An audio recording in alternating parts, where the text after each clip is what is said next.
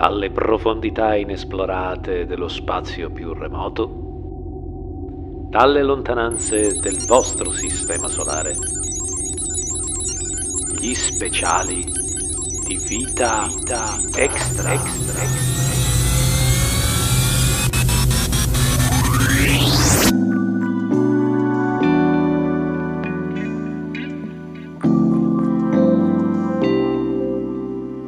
Amici con le vite extra, ciao a tutti e ben ritrovati per questo nuovo speciale che con Daniele Nicolini.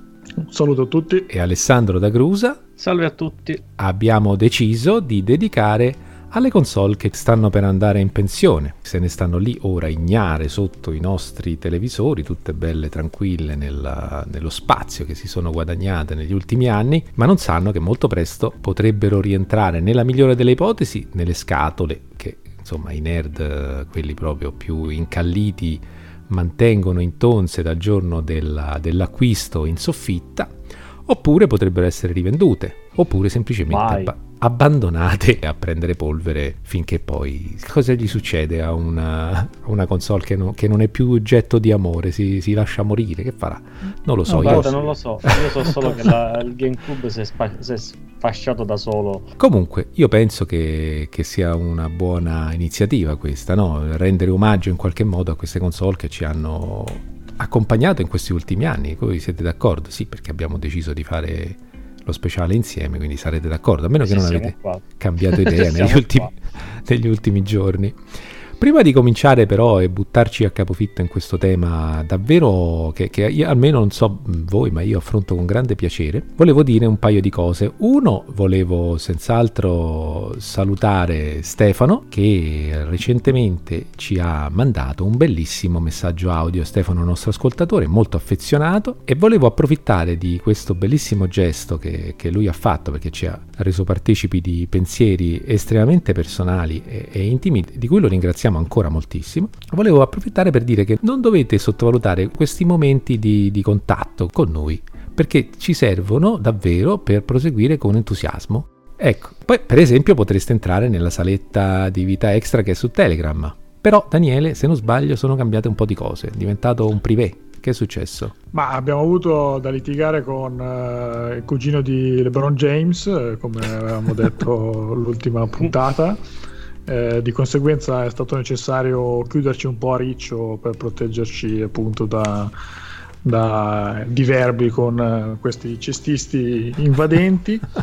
Eh, di conseguenza abbiamo, dovuto, abbiamo deciso di rendere il gruppo privato, quindi se volete venire a trovarci chiaramente ci fa grandissimo piacere, eh, però vi invitiamo a scriverci via la pagina Facebook di Vita Extra lì possiamo, vi passeremo volentieri il link d'invito per unirvi al nostro gruppetto che insomma intanto ha della gente che abbiamo sempre piacere salutare e farebbe piacere anche a noi appunto che vi unite e chiacchierate con noi di questa cosa che ci piace che sono i videogiochi. Sì, non solo poi anche di altre cose altri argomenti che vi stanno a cuore vi, vi interessa approfondire confrontarvi su qualsiasi, qualsiasi cosa. Molto bene. Abbiamo pianificato questa puntata con una serie di quesiti che Daniele ha partorito e, e quindi io penso che sia giusto che sia tu a, a menare le danze per quanto riguarda questo speciale e a suggerire le domande. Che ne dici?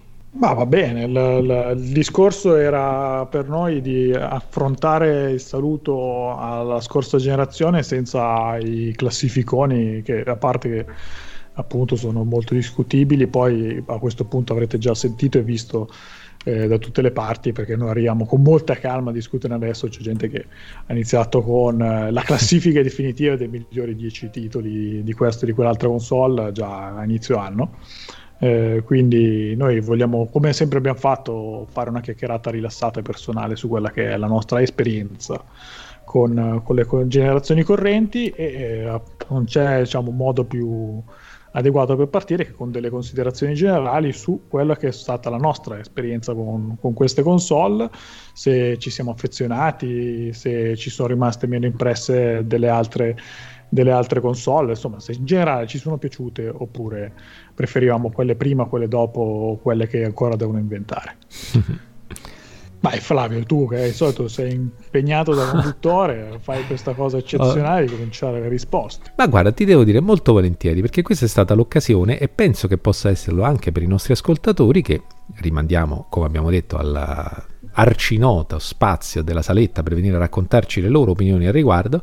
Dicevo, è stata l'occasione per uh, riflettere proprio su questa generazione che va a concludersi e devo dire che ho voluto fare un, uh, proprio un ripercorrere tutte le mie sensazioni, vabbè, non, diciamo non minuto per minuto dal 2013 a oggi, ma insomma rispetto a questa generazione. E cioè, io mi ricordo che ho iniziato ad avvicinarmi a, all'idea di nuove console con tantissima aspettativa e credo di condividere, questo è normale, dice, qual è la nuova generazione che viene accolta senza aspettativa? Sì, però sì. se vi ricordate, e penso che ve lo ricordiate, è successa una cosa particolare con la generazione sesta, se non ricordo male, la 360, quella di 360 e PS3, e cioè che è stata una generazione senza fine, un po' come il 3DS, non voleva proprio abbandonare no?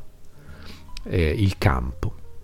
Per tutta una serie di motivi che poi boh, forse non sono neanche tanto chiari, eh, si è protratta quella generazione per sette anni, se non sbaglio, o addirittura di più Facciamo i conti.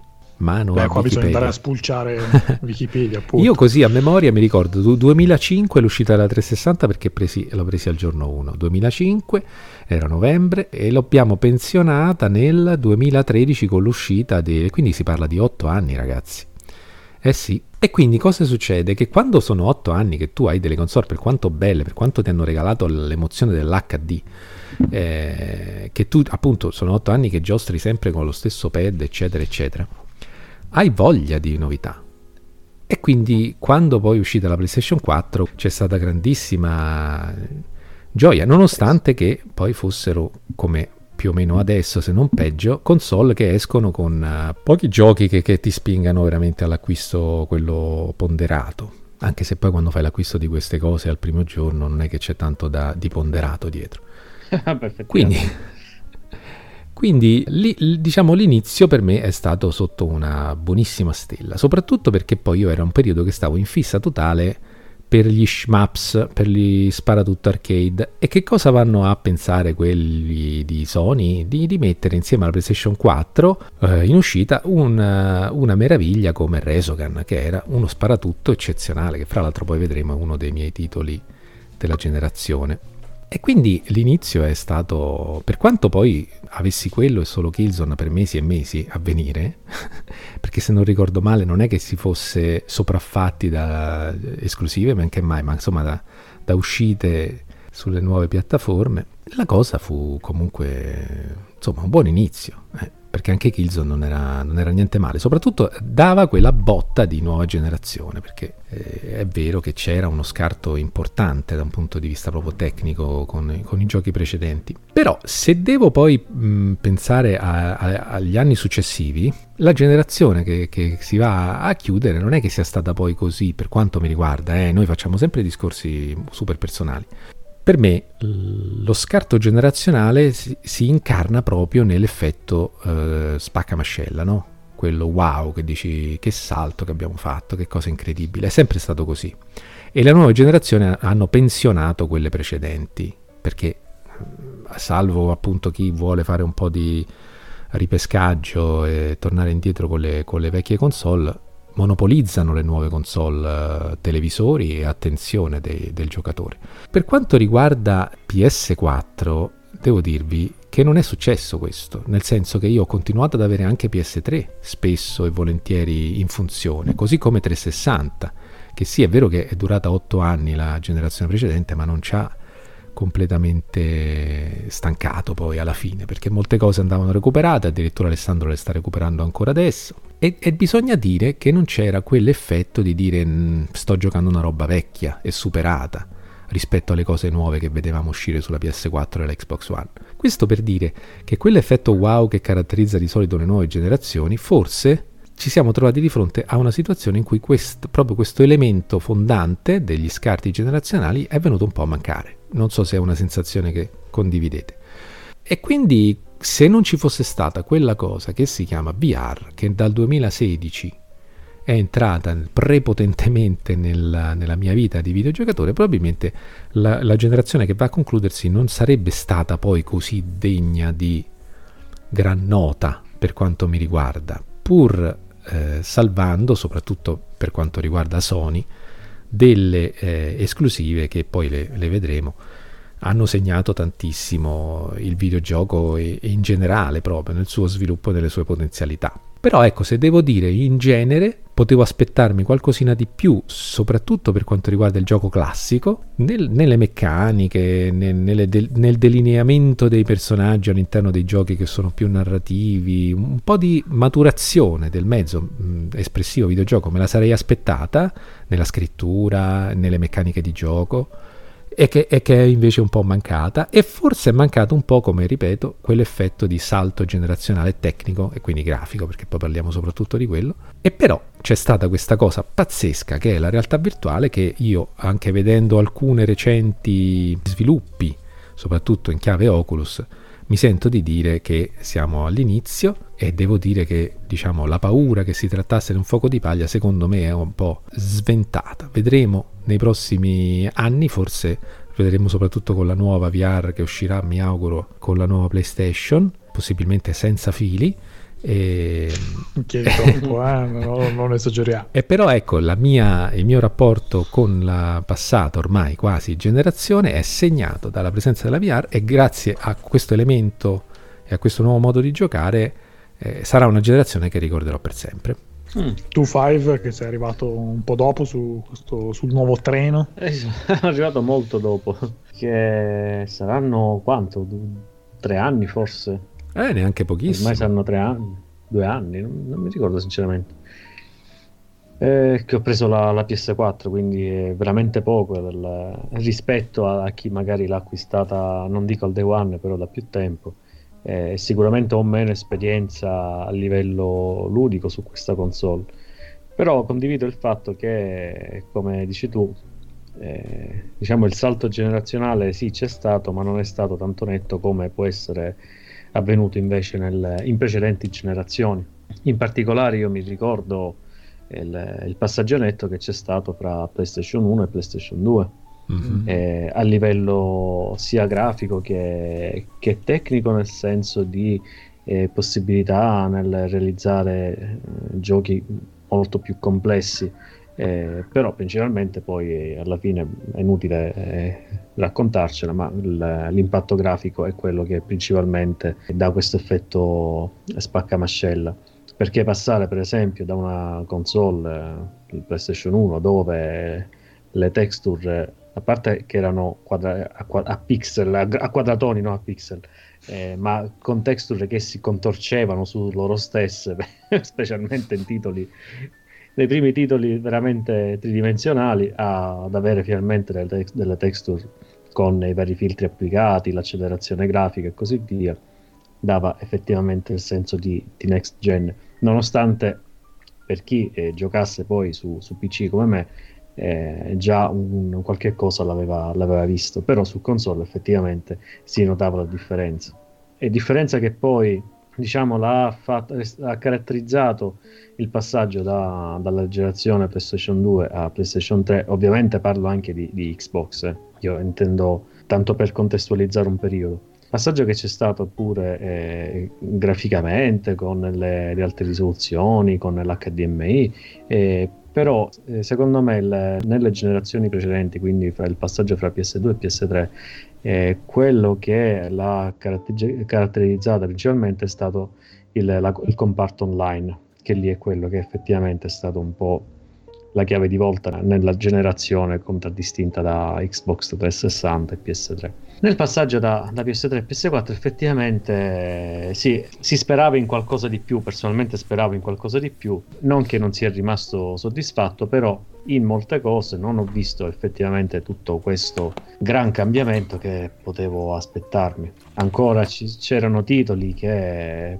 per quanto bellissimi graficamente, con meccaniche innovative, però arrancavano un pochettino. La, la, prima esperienza che ho avuto con PS4, per esempio, è stata Last Guardian, che sinceramente quel titolo è stupendo, io l'ho, l'ho amato, infatti diciamo sarà per sempre il mio primo titolo PS4 è quello a cui sarò eh, sempre più legato, però c'erano punti in cui effettivamente era un po'... Si, si, vedeva che soffriva quel gioco. Lascia perdere magari i problemi di, ottim- di ottimizzazione, però forse era ancora troppo presto per, per, quella, per, quella, console, anche se comunque era un gioco previsto per PlayStation 2, non oso immaginare come dovevano azzizzare quel, quel, gioco su una console di quel tipo. Però diciamo che eh, c'è stato qualche momento in cui la PS4, perché io ho della, di, questa, di, questa, generazione ho solamente la parte Sony, poteva dimostrare qualcosa di più, però inizialmente le, batoste se le prese. Io penso ad esempio a un altro titolo che, che amo all'inverosimile, che è Bloodborne, eh, anche se c'è l'or- l'orfano di Cos che ancora eh, devo riuscire a battere, comunque lasciamo perdere questo. E, per esempio, Bloodborne inizialmente era un, eh, cioè costituiva un vero e proprio problema per la console con eh, caricamenti eh, infiniti, il, il, frame rate che era un pochettino per i fatti suoi. Poi è stato migliorato, sistemato. Fortunatamente io l'ho giocato nella sua versione migliore. Però diciamo che era un tipo, la, la PS4 ha un, quel tipo di tecnologia, forse magari non, non tutti l'hanno saputa sfruttare bene che si portava un po' di, di, problemi di forse di ottimizzazione, di programmazione o magari effettivamente aveva promesso qualcosa di un po' eccessivo rispetto a quello che poteva fare realmente. Ovviamente, come qualsiasi console, con il tempo, con la pratica, si è arrivati poi a un livello tecnico veramente assurdo, tanto da poter introdurre pure la realtà virtuale, che ancora devo, devo comprare il VR, il PSVR mettiamolo sempre fra le cose che devo acquistare, prima o poi lo comprerò, eh, ma che ho, ho, potuto provare anche grazie a Flavio che mi ha fatto avvolgere lo spacciatore numero uno sì, d'Italia, per me lui saputo. Sì, sì, lui è spacciatore di VR. Ma eh, che mi ha fatto avvolgere nei capi giocando a Doom.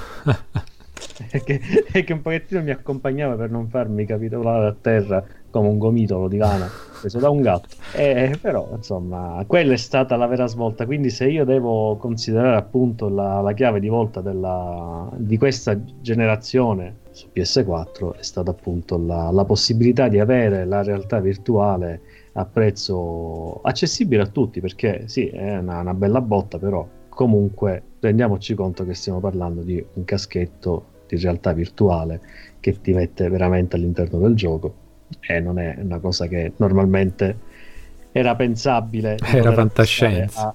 Eh, sì, quindi questa è stata la, la, chiave di volta per me. La controparte Xbox a me non ha interessato, non, non tanto per, eh, per, la console in sé, che riconosco essere un'ottima macchina, ma perché magari io eh, parlo sempre di, di, esclusive.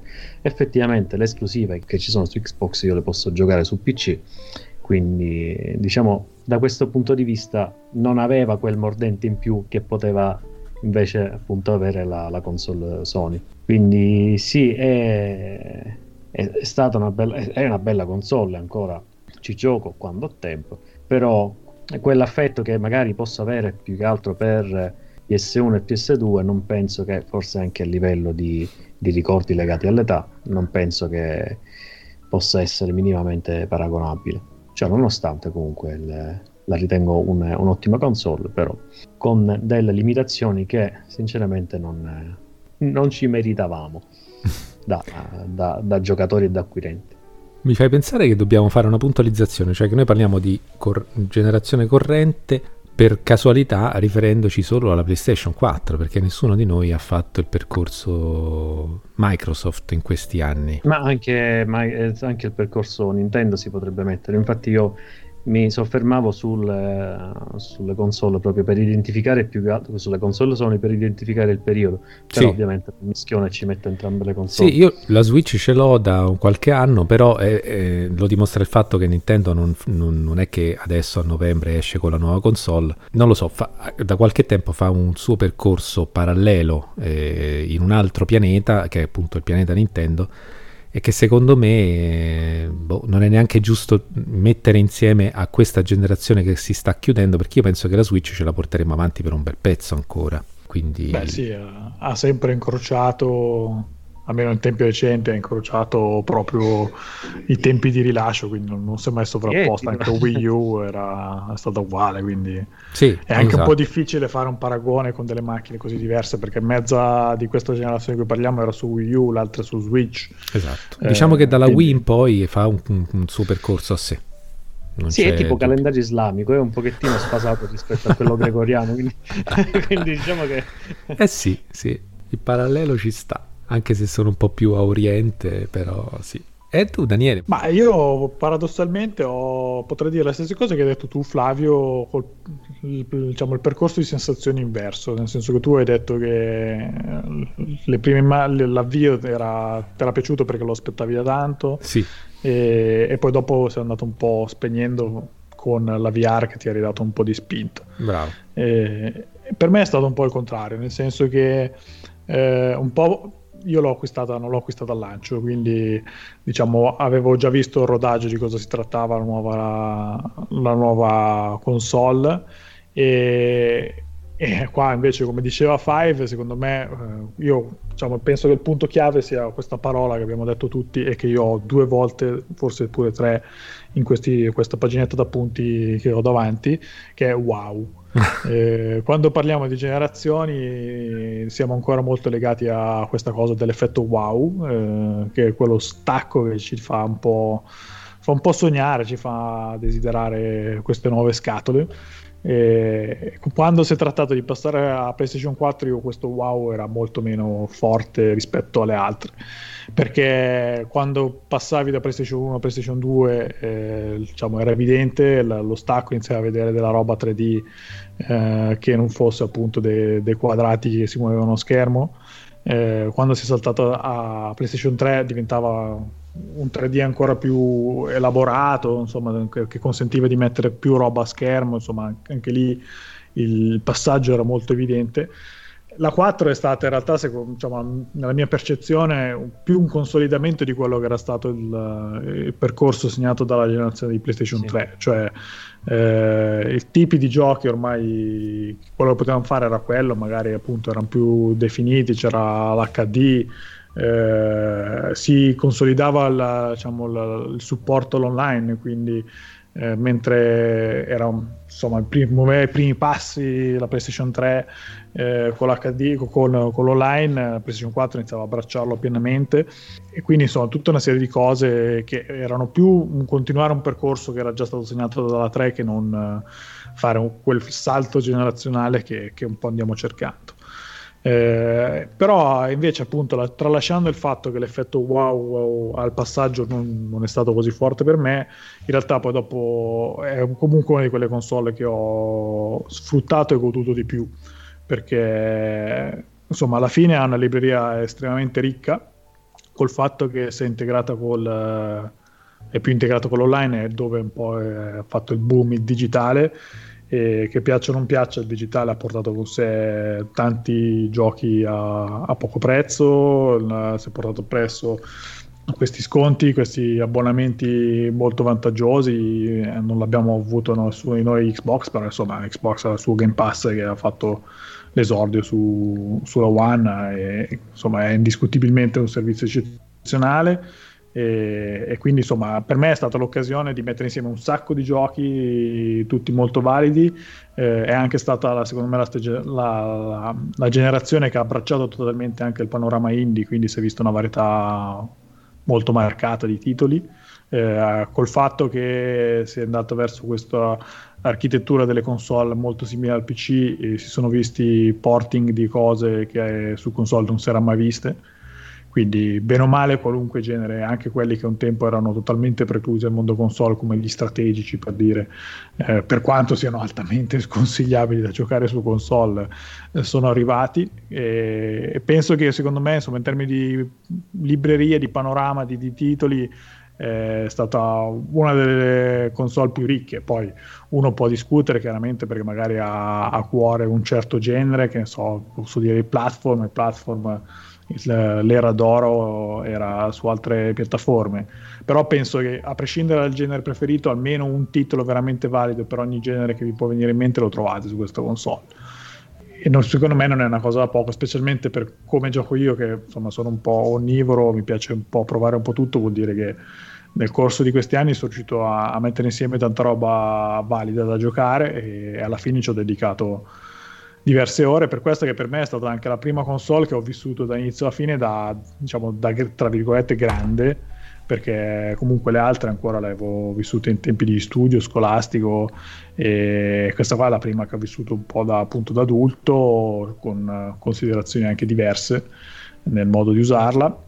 E, e, quindi per me è stata una bella console al quale si aggiunge appunto anche per me il discorso della realtà virtuale che insomma qua chi ci ascolta è segreto di Pulcinella siamo tra i sostenitori, tra quelli che l'hanno apprezzata la, l'evoluzione della realtà virtuale con tutti i limiti che ha, che ha presentato, quindi eh, quello è anche stato un passaggio marcato che non avevo avuto all'inizio di console. Tra l'altro, insomma, anche un po' a smorzare quel discorso del salto generazionale, è anche stata la prima console dove è arrivato il passaggio mid-gen eh, mm-hmm. con, con, la Pro, eh, che alla fine avevamo canzonato più volte in puntata e siamo, almeno io poi l'avevo eh, canzonata e ce la siamo presa subito appena arrivata l'offertona però insomma era stata un'occasione abbastanza irrinunciabile Ecco, e... ti faccio una domanda. Per, se non ci fosse stata quell'offerta incredibile, perché a, a, a, retrospettivamente una roba del genere è abbastanza incredibile, l'avresti presa? Avresti fatto il passaggio a metà generazione? Ma eh, bisogna capire qual era l'alternativa del costo, perché se l'alternativa era il prezzo, prezzo pieno, pieno, vagamente eh. pieno, sicuramente no. Eh, a un prezzo anche un pochino più alto di quello che l'abbiamo fatta, di quell'offerta che abbiamo trovato io e te, eh, sì, ma sarebbe stato un sì col seno del poi, cioè avendola in tasca e provandola, soprattutto da, secondo me il salto vero di qualità l'ho avuto da fruitore VR. Sì. Perché sulla VR la differenza si sente, si sente anche parecchio. In termini di, di, di, console in sé, in realtà no, perché la televisione per sfruttarla ce l'ho da qualche mese, quindi non mi avrebbe fatto né caldo né freddo, mm-hmm. e, e, tutta un'altra serie di cose per me erano abbastanza accessori. Era quasi superfluo, se non fosse arrivato quell'offerta che, che diciamo, era buona anche solo per eh, svecchiare un hardware vecchio di qualche anno, eh, probabilmente non l'avrei fatto. Però se io oggi dovessi dire a me stesso fallo, probabilmente me lo direi. Mm-hmm. Allora, invece, un'altra domanda che mi avete fatto venire in mente dal momento che tutti e tre abbiamo sottolineato questo aspetto della così, un po', non voglio dire pochezza, ma insomma, della, del, del passaggio tecnico un po' al di sotto delle aspettative.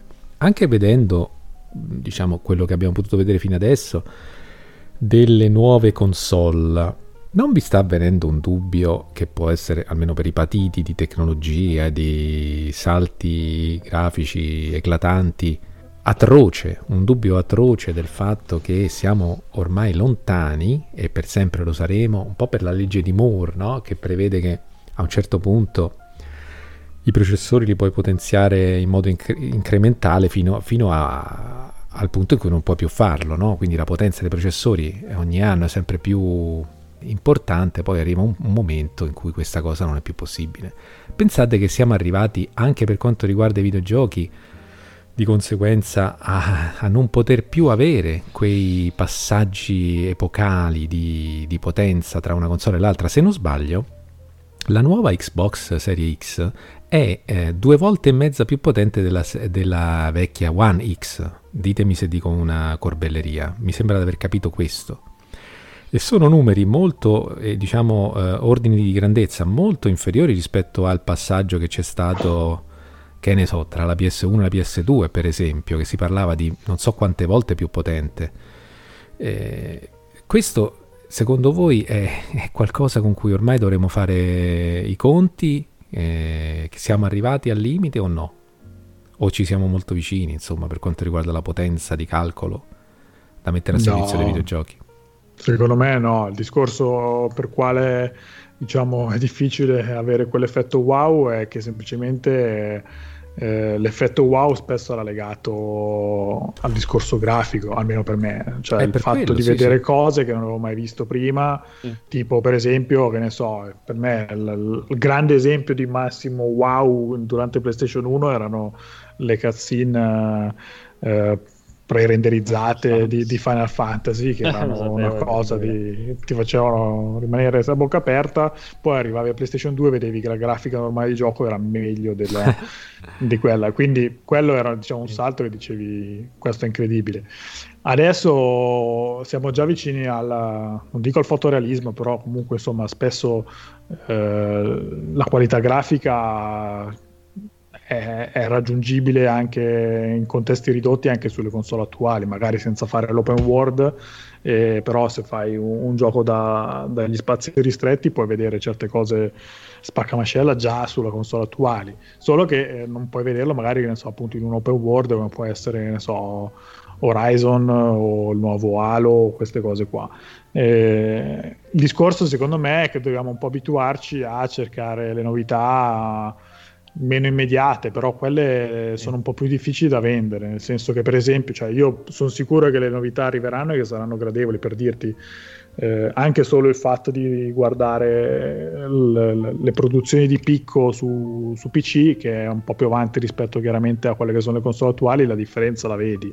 Io gioco per esempio a Assetto Corsa competizione su console, per farlo girare su console la versione PC l'hanno dovuta tagliare a pezzettini per farla andare vagamente fluida. Quindi l'idea di avere qualcosa che può rimettersi avanti al passo col PC chiaramente ti consente tanto. Poi c'è questo discorso dell'SSD che è ancora tutto da esplorare per come, per come verrà sfruttato da, dagli sviluppatori, però è chiaro che i tempi di caricamento non sono una cosa che ti fa rimanere eccezionale, ti fa gridare eccezionale mentre guardi un trailer. Quello era un po' quello che te le vendeva, eh. almeno prima. Appunto, mi sembra che l'attenzione si sia spostata più a questi discorsi qui. La velocità di caricamento, che addirittura sembra quasi azzerata per alcuni giochi, la velocità di riesumare eh, il tempo di risposta di passaggio da un'applicazione all'altra, che pure lì sembra molto molto ridotta. E, e si sono concentrati molto su questi aspetti, no? anche nella presentazione di Sony, soprattutto dell'SSD piuttosto che non su eh, guardate che cosa abbiamo creato da un punto di vista grafico con questa nuova esclusiva. Eh, forse, guarda, forse sono... è presto per quello, però... No, ci sono delle, delle, differenze comunque anche dal punto di visa grafico. Mm, fa- il fatto è che eh, già la, la, generazione di PS4, Xbox One, nel suo complesso, quando vai, vai a vedere una scena, nella composizione della scena, eh, ti dà già quelle ovviamente non tutti i titoli, però alc- alcuni sì, ti danno già quella, eh, diciamo, quell'assaggio, mo- molto, molto assaggio però, non dico di fotorealismo, però insomma di, di, scena dettagliata, molto dettagliata. Però quando tu vai a vedere eh, nel dettaglio poi il, nel piccolo una texture, un, eh, un qualche cosa più da, da vicino, ti rendi, conto, ti rendi conto che mancano di dettagli. Eh, per esempio, faccio proprio un esempio pratico che sicuramente è un gioco che hanno giocato tutti. Resident Evil 2, il remake, tutti, o quasi tutti, perché penso che Flavio non l'abbia giocato in quanto si chiama Resident Evil 2 e quindi lui l'ha lo aborra. No, quello remake lo posso giocare. Non deve essere un titolo nuovo che si frega il titolo a un gioco vecchio. Ah, ok, vabbè. Ma comunque il, il, l'RE Engine, a vederlo, dici, porca miseria, è fotorealistico questo.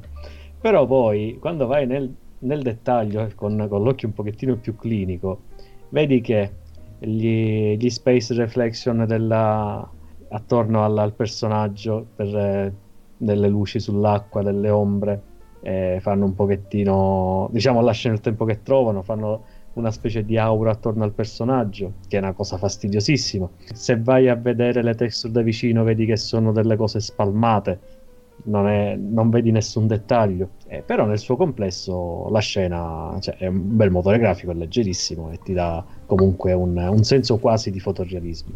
Questi dettagli che davano per esempio il, la marcia in più ai vecchi Unreal Engine, al primo Unreal Engine dove c'era tutta una gabbola per andare a vedere praticamente quando ti avvicinavi a un muro ti caricava una texture là sopra, sopra sopra, questo, sopra la texture principale che ti dava quell'effetto di rugosità del muro. Ce l'avevano eh, sia il, il, primo Unreal Engine che, eh, oddio non mi ricordo come si chiama sto motore grafico, eh, quello usato per i primi Sirius Sam.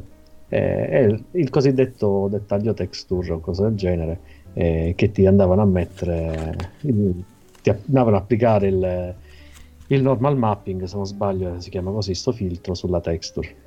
E queste cose si sono andate poi perdendo nel, negli anni su console perché eh, ma anche su PC comunque, non sono tutti i giochi che ce l'hanno, anzi quasi nessuno adesso, eh, perché si andava più che altro a, eh, ad approfondire la complessità della scena e l'impatto visivo globale, almeno questo è per come l'ho percepita io la cosa, non, non sto parlando da, da, tecnico del settore, ma come giocatore come diciamo, appassionato è quello che, che vedo io.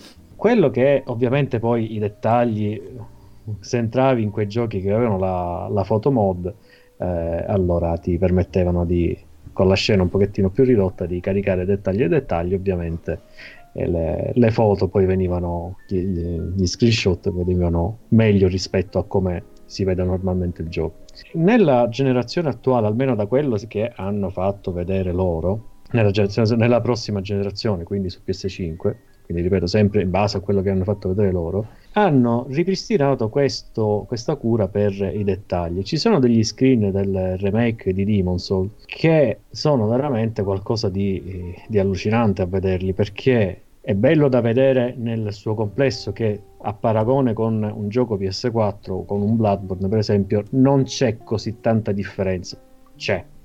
Però dici ma non c'è tutto questo salto ma se vai a vedere poi eh, gli screenshot del, per esempio dello scudo buttato sull'acciottolato della, di, una, di una strada diciamo del castello di Boletaria o se vai a vedere i dettagli di alcune armi o come c'è il riflesso della luce delle torce nelle pozzanghere perché ovviamente ci hanno infilato la cosa del, del, dell'RTX ovviamente del, dell'RTX del ray vai a vedere che effettivamente c'è adesso si possono permettere almeno così parrebbe, questa cura del dettaglio grafico anche nel piccolo ed è questo che effettivamente potrebbe fare la differenza tecnica a livello visivo tra la, l'attuale generazione e questa futura.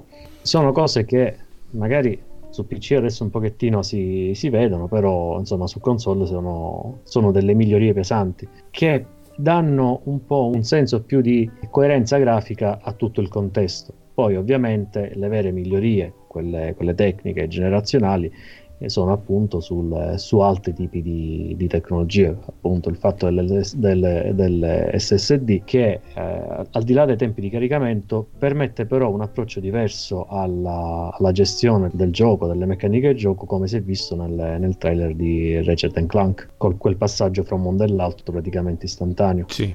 Quindi la tecnica, la tecno- la, il cambiamento di tecnologia, l'incremento di tecnologia può appunto andare poi a migliorare e dare, permettere un approccio diverso anche dal, dal, punto di vista delle meccaniche di gioco, che era quel passaggio che vi dicevo fra PlayStation 1 e PlayStation 2, che là ovviamente le texture non ballavano più, però permetteva una complessità diversa. Però io vorrei dirvi una cosa, non vorrei neanche anticipare troppo il versus che faremo sulle nuove console, però qui diciamo l'argomento ci sta portando, come lo stiamo trattando, mi, ci sta portando a dei, delle riflessioni che mi vengono in mente, poi se no me le dimentico e non le diciamo né qua né là.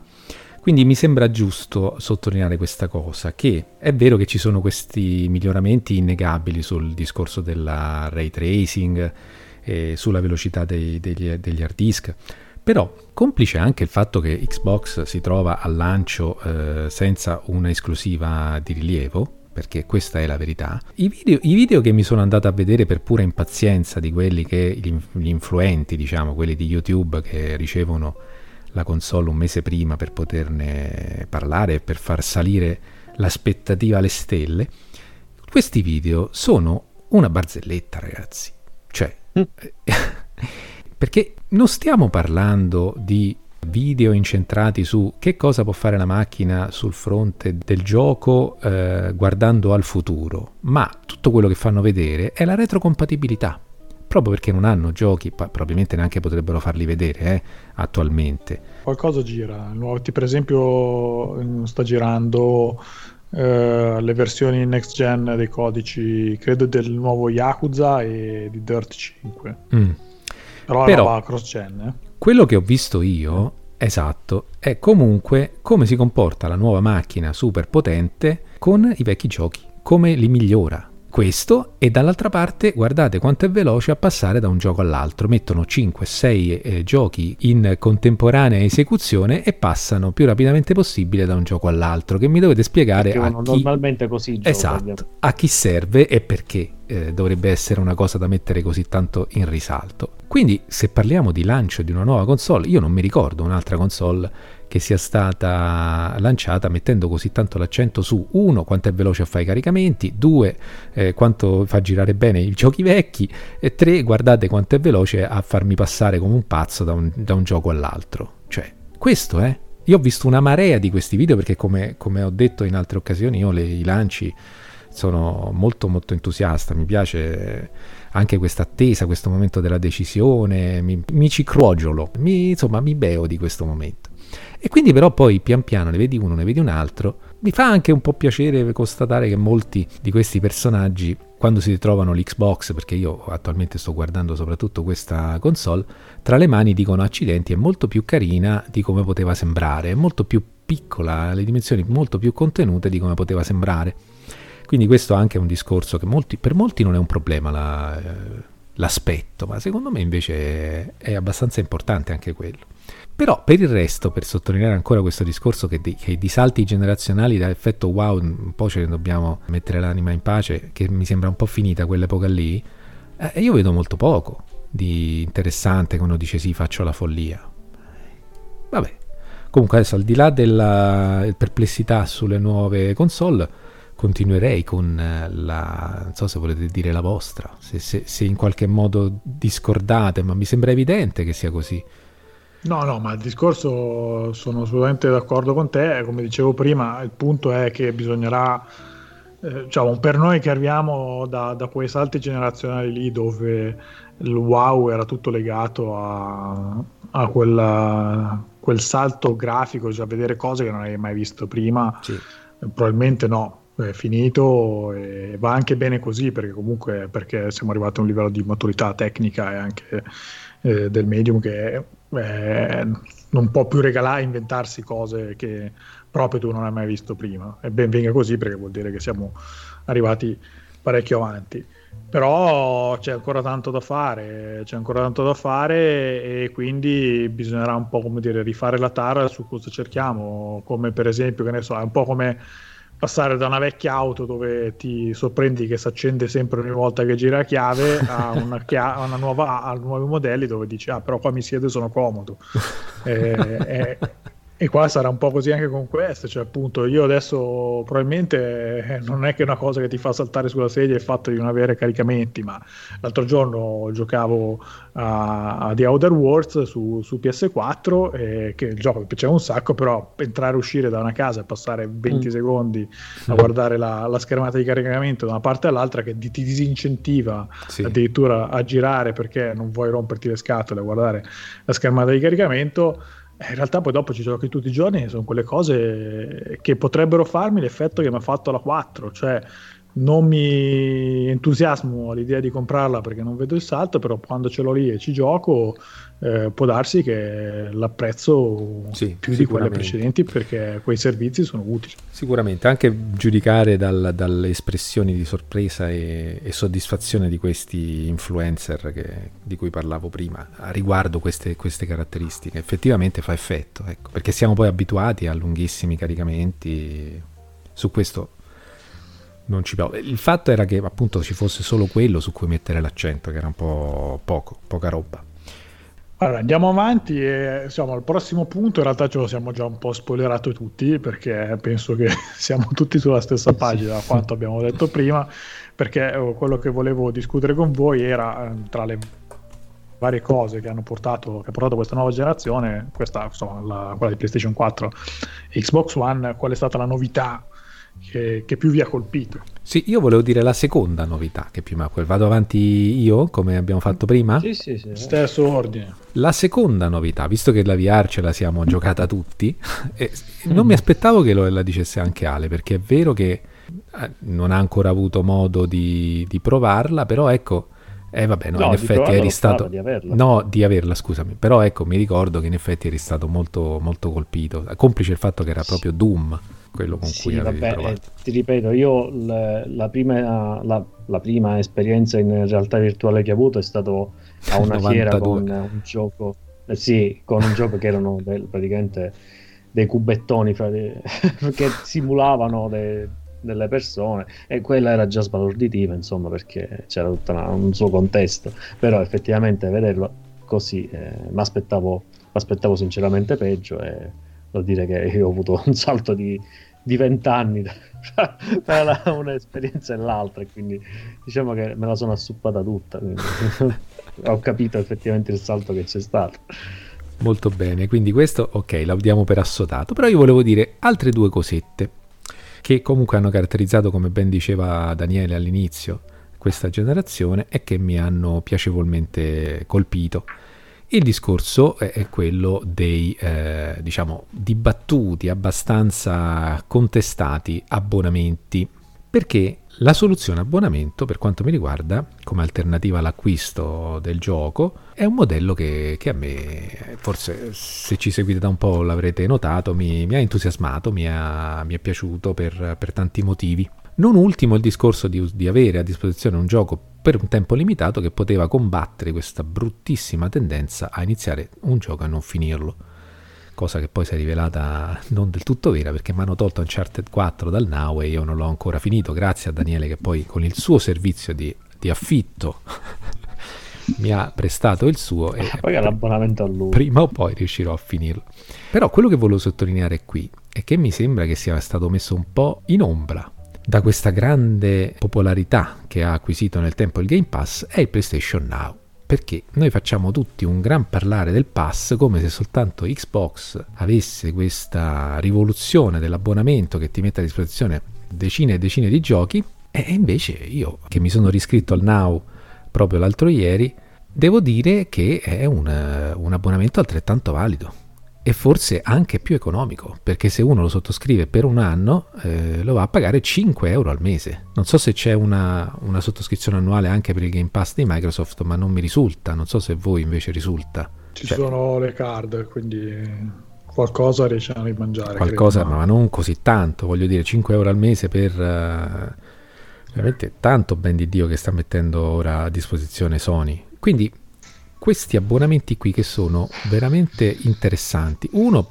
io sono un genitore, decido che mio figlio non può avere eh, a disposizione 100 euro al mese per soddisfare i suoi desideri di videogiocatore e gli dico eh, tesoro mio ti faccio l'abbonamento 60 euro c'hai decine e decine di, di titoli per esempio o io stesso che non voglio spendere o sperperare troppi e soldi faticosamente guadagnati nelle, nei videogiochi posso ricorrere a questo sistema. Magari devo aspettare un po' per avere il titolo che mi interessa però Sony dimostra che non, è un, non sono selezioni di serie B quelle che sta proponendo perché ci sono passati i titoli che, che stanno nelle classifiche dei migliori giochi di questa generazione. Eh, perché c'è stato Uncharted 4 c'è stato God of War.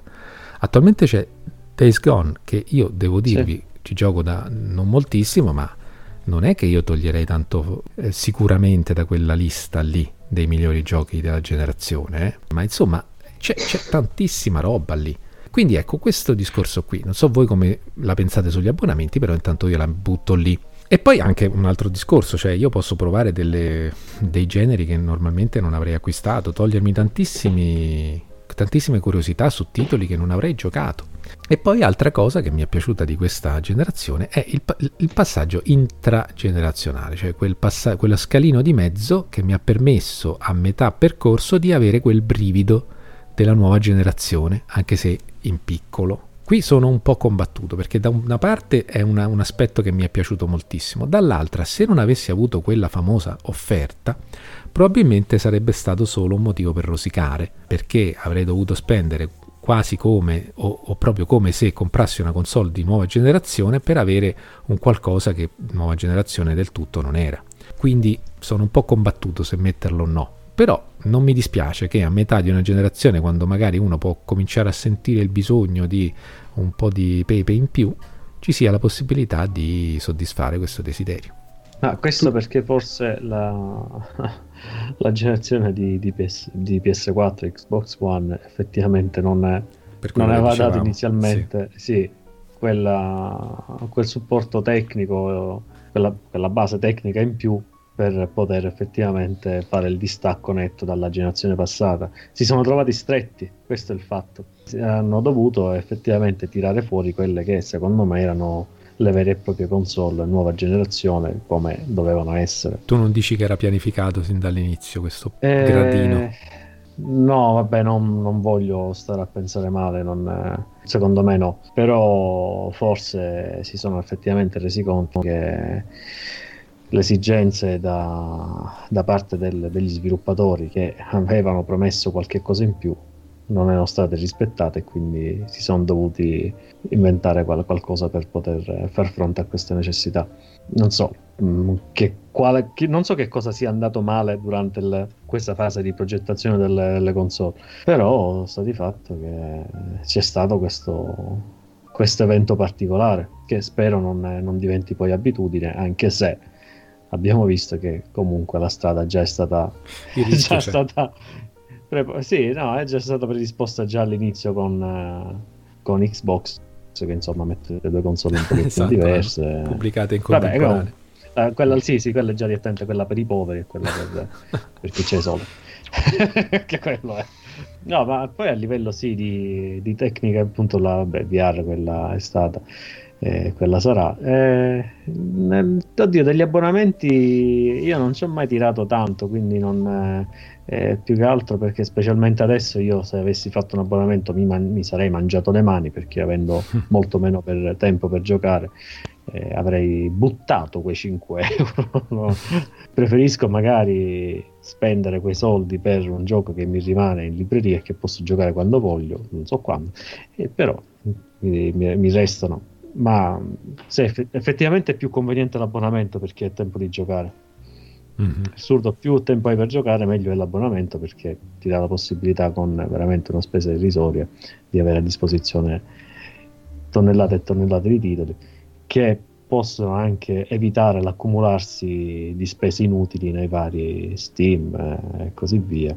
Che prendiamo sempre l'offerta a niente e poi ci ritroviamo cataloghi di 300 giochi che non giocheremo mai perché, non, non, basta la vita. E poi il, a livello di integrazione che mi è piaciuta nel, sul fronte PS4, a parte che mi riallaccio al fatto che tu dicevi che nelle dimostrazioni delle nuove console si fa il punto principalmente sul, sulla velocità di cambio fra un gioco e l'altro, fra un'applicazione e l'altra. e, una cosa che effettivamente mi è piaciuta nella, nelle console è stato proprio il, l'introduzione del multitasking. Questa è una cosa che, eh, vabbè, già la sospensione c'era su, sì. PS, su PSP, ok, va bene. Ok, per chi gioca su PC è Alt Tab, però su console effettivamente è qualcosa di nuovo che era sicuramente un qualcosa di, di comodo. Anche il, l'avere un menu eh, sovrapponibile dove poter aprire la musica intanto mentre giocavi è qualcosa che ho effettivamente usato sì. e un altro, un altro, aspetto che arriva dal mondo PC è introdotto sul, sul PS4 e che io ho usato allo sproposito è, è, stato per esempio il pulsante share per mm-hmm. fare le, le, le, gli screenshot nelle, durante le partite che è una cosa che io avevo sempre fatto di base su PC e mi sono sempre trovato, cioè l'ho sempre trovato una cosa naturale e su console c'è, se- c'è, sempre stato quel problema del magari catturare la clip video e non lo potevi fare, magari il eh, catturare l'immagine e non lo potevi fare, effettivamente magari volevi... Dimmi. No, che a me questa cosa qua è verissimo che è una bellissima caratteristica delle nuove. Però delle volte in alcuni giochi particolarmente belli era una cosa che mi distraeva perché mi trasformavo in un fotografo. Cioè, oh. non riuscivo a smettere, dico guarda che scorcio bellissimo, guarda che scorcio bellissimo. Eh, mi, so. mi eh, è successo... Sky, nome Sky, quello, io eh. sono, divento, passo il tempo a, fare fotografie, specialmente era... poi mettendo i filtri, spostando le luci, insomma. Ed è una oh, cosa la che... cosa assurda, la cosa assurda che per esempio in, eh, quando c'è la, la, modalità foto con i filtri là uh-huh. ti puoi veramente sbizzarrire il nome Sky per esempio tu puoi mettere il filtro in bianco e nero è tipo, tipo fumetto quindi uh-huh. volendo se uno ha una certa vena artistica potresti eh, iniziare una nuova partita eh, man mano catturare gli, gli, screenshot con questo tipo di filtro e crearti una sorta di, di tavola a fumetti dove raccontare la storia del, del tuo viaggio. Si può fare. le schermate con questo filtro, le metti poi assieme e ti fai praticamente una sorta di fumetto. Mm-hmm. Eh, eh, ho fatto io qualche immagine così e effettivamente la rende l'idea. Ma ci hai messo anche i balloon scrivendo qualche cosa? No, no, ovviamente non ho tempo per fare queste cose, però l'idea è metterci proprio i balloon e sarebbe una cosa fattibile. Quindi sì. è uno strumento che in più, ovviamente, cose che su PC già c'erano, però per l'utenza console quella era secondo me una, una valida innovazione. Eh, non ci avevo ripensato a questo, è vero, sì, è stata carina come cosa. Dan. Ma eh, io dei tuoi abbonamenti, quello mi aveva folgorato, diciamo, il momento in cui mi ha folgorato il, il discorso abbonamenti è stato sulla 3 perché il primo approccio con gli abbonamenti che mi iniziavano a tirare giochi addosso che non riuscivo a stargli dietro e mi interessavano era col Plus. Uh-huh. Eh, Plus che tra l'altro era diventato persino un po' controverso all'inizio, soprattutto all'inizio di PlayStation 4 perché eh, i primi giochi che mandavano erano solo indie, non erano spesso, talvolta non erano neanche eccezionali. Eh, sicuramente il discorso di abbonamenti rientra in quel discorso più ampio del fatto che eh, giocare è diventato molto più economico. Eh, soprattutto se uno ha la pazienza e non ha l'esigenza di correre dietro all'uscita subito e quindi insomma alla fine ben venga, cioè, vuol dire che si può giocare più cose che ci interessano spendendo meno quanto prima eh, quando magari prendevi su un gioco. Quindi quello sicuro. Poi io non mi distolgo, visto che avete trovato tutti delle valide alternative, io mi rimango su, sulla via principale. Eh, per me la novità principale di questa generazione è stata la VR. Eh, sono tante le cose che mi sono piaciute, però appunto tornando al famoso effetto wow, l'effetto wow è uscito solo da, dal caschetto e sono stato contentissimo per quanto insomma chi ne avevamo parlato tanto io ero uno degli scettici del podcast su, sul discorso realtà virtuale in realtà sono stato totalmente convertito. E certo che è ancora una tecnologia acerba ha ancora mille mille difetti. Eh, però secondo me se uno apprezza la VR come già adesso volendo si può mettere insieme una libreria di assoluto rispetto certo non è che ci sono quei gioconi da 100 ore eh, o quelle cosiddette killer app per piantare la console, però se uno ci si mette, insomma già che eh, raccogli tante produzioni piccole interessanti come Astrobot, Moss eh, o quelle un po' più grosse convertite come Skyrim o Resident Evil, insomma c'è davvero tanta roba e se uno gli piace secondo me ha di che riempire il tempo in VR, quindi è quella che aspetto, diciamo un po' lì, che aspetto l'effetto wow per la generazione a venire, quando ci sarà il salto su quella, perché lì sicuramente c'è, c'è molto margine anche dal punto di vista puramente estetico e, di capacità, perché per esempio mi piacerebbe giocare a Gran Turismo con più di una sola macchina di fianco, mm. eh, però già adesso fa la sua porca figura e ed è quello che sicuramente più mi ha lasciato sbigottito in questa generazione. E poi tu lo giochi col volante. Eh sì, quando insomma vai lì, insomma, se non stai malissimo a fare il cavatappi di Laguna Seca, che vuol dire viaggio dritto al gabinetto, però vabbè. Eh, detto ciò, passiamo al lato oscuro di questa eh. generazione e quindi ditemi ragazzi cos'è che vi è piaciuto meno di questo, delle novità che ha portato con sé e i cambiamenti che ha portato questa console. Per me è molto molto facile.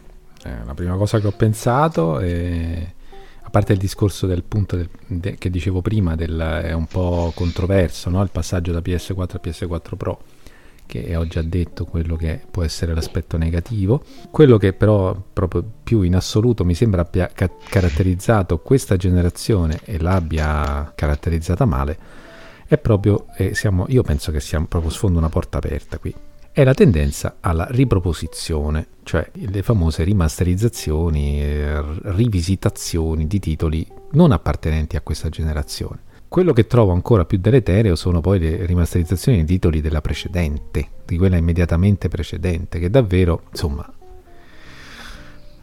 che miglioramenti sì, ci possono essere per carità, anzi ci sono, però eh, stai proprio facendo il minimo sindacale, dai. Quindi ecco, questo ricorso alla, diciamo, quando uno fa una scommessa che gli piace vincere facile, no? Dice, sai cosa ci ha avuto successo nella precedente generazione? Come posso riproporla? Mi invento eh, neanche caratteristiche nuove, ma semplicemente gli do una spolveratina, un po' di trucco e, e la rivendo a prezzo pieno. E non va bene perché secondo me falsa proprio completamente il nostro ricordo e la percezione di una generazione. Perché se, se, le riproposizioni, come potrebbe essere stato Resident Evil 2 per esempio, caratterizzano e danno un sapore eh, specifico a una generazione che non è quella che ha partorito quel titolo, c'è qualcosa che non va.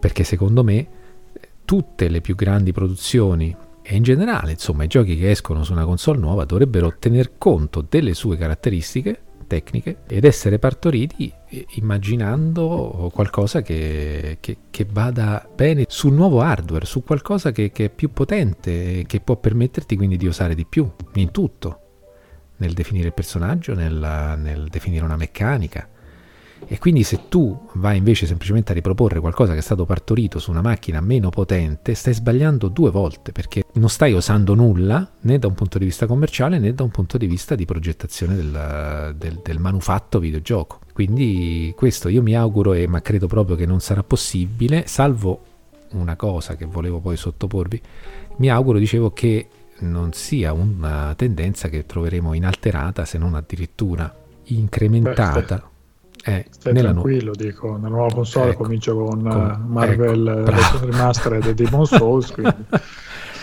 ecco, da una parte c'è questo, dall'altra, ma questo è un argomento che magari tratteremo in separata sede, voglio dire, questa retrocompatibilità dovrebbe molto molto allungata, perché noi parliamo di anche di giochi di Xbox, uh, la primissima di Microsoft, che, che girano sulla nuova Xbox, dovrebbe metterci al riparo da questo abuso delle remaster. Però questo è un discorso che approfondiremo poi nel versus. Cosa che appunto io non capisco. Se già un titolo di Xbox, quando gira sulla Xbox uh, Serie X, viene stravolto, perché ho visto Fusion Frenzy, insomma uno dei primi titoli della prima Xbox, viene completamente rivisitato graficamente dalla macchina e non ha più senso parlare di remastered, perché già di suo la nuova Xbox è capace di fare una, un maquillage, insomma, di, di, rendere più attuale un gioco che invece avrebbe una grafica improponibile sulle 4K, no? Però non credo che questo ci metterà al riparo. Non so, questo qui mi sento di, di dire che proprio non va, ecco. Tu, Five? Sì, vabbè, dal punto di vista del, delle remastered prepotenti che c'è, cioè poi c'è stato un periodo veramente che uscivano di continuo. Questo sì, questo ha dato un po' po' dico, non dico fastidio, però mi ha fatto sorridere non poco perché effettivamente essere bombardati da remastered che alcune non avevano senso di esistere, eh, in altri casi erano erano effettivamente necessarie anche dal punto di vista nel... è stato brutto il periodo del passaggio fra PS3 e PS4 dove c'erano tutti quei titoli cross gen che se tu giocavi un... nella vecchia console erano praticamente monchi perché si vedeva che effettivamente erano messi là tanto per e poi effettivamente il, il gioco vero e proprio era quello sulla nuova console. l'eccezionale Shadow of Mordor qualcuno se vuole può andarsi a vedere la versione PS3 sì, indegna. Che, sì, che hanno tolto il sistema Nemesis. Eh, era anche bene che l'avessero tolto quella cacata di, di, di sistema. Però vabbè, quelle sono poi considerazioni mie perché effettivamente quel gioco mi ha un pochettino triturato nel, l'anima e non dire altro.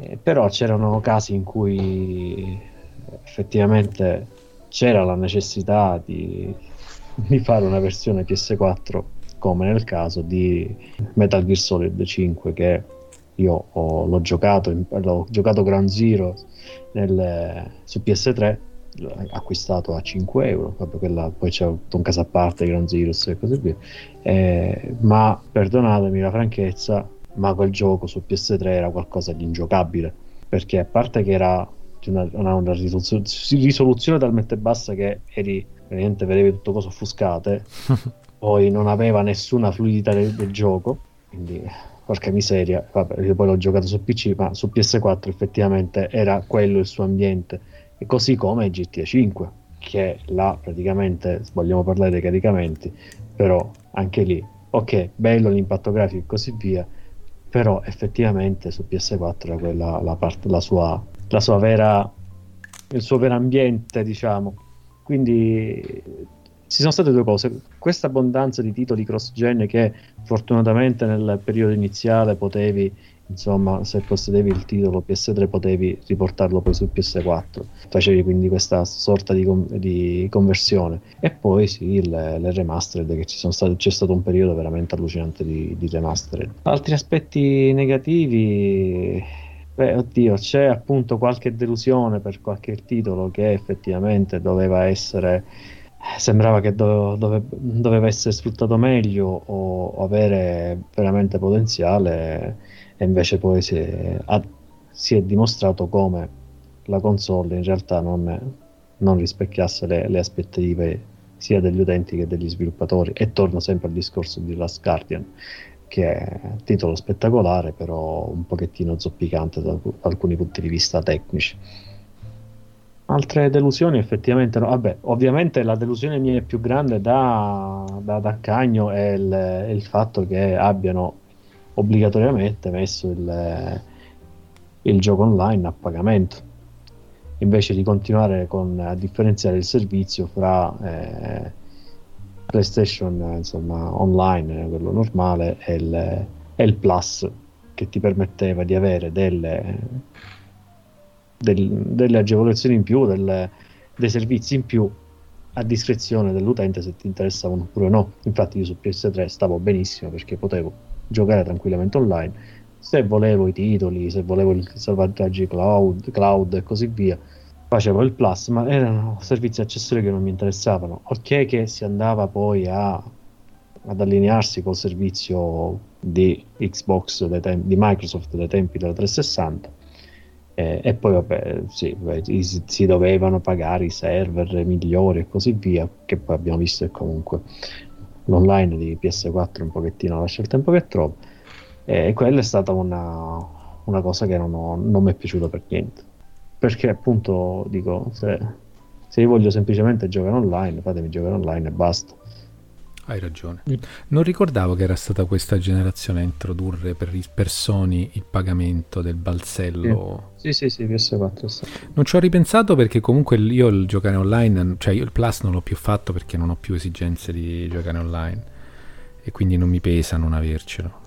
Però... No, a, me, a me pesa, in certi casi pesa, perché per eh, esempio... quando dovevamo giocare, certo, sì a Generation eh, sì, Zero. Eh, per esempio a Generation Zero, al, a qualsiasi altro gioco, eh, io facevo la, il tracchiggio del, del, dei 14 giorni gratis, vabbè comunque eh, tanto per quello che ci devono giocare inutile che andavo a spendere chissà quanto, però per esempio in Nome Sky a me potrebbe, magari mi viene l'idea di andare a visitare un pianeta con altri giocatori, non lo posso fare perché se non faccio il PS Plus non posso vedere gli altri giocatori.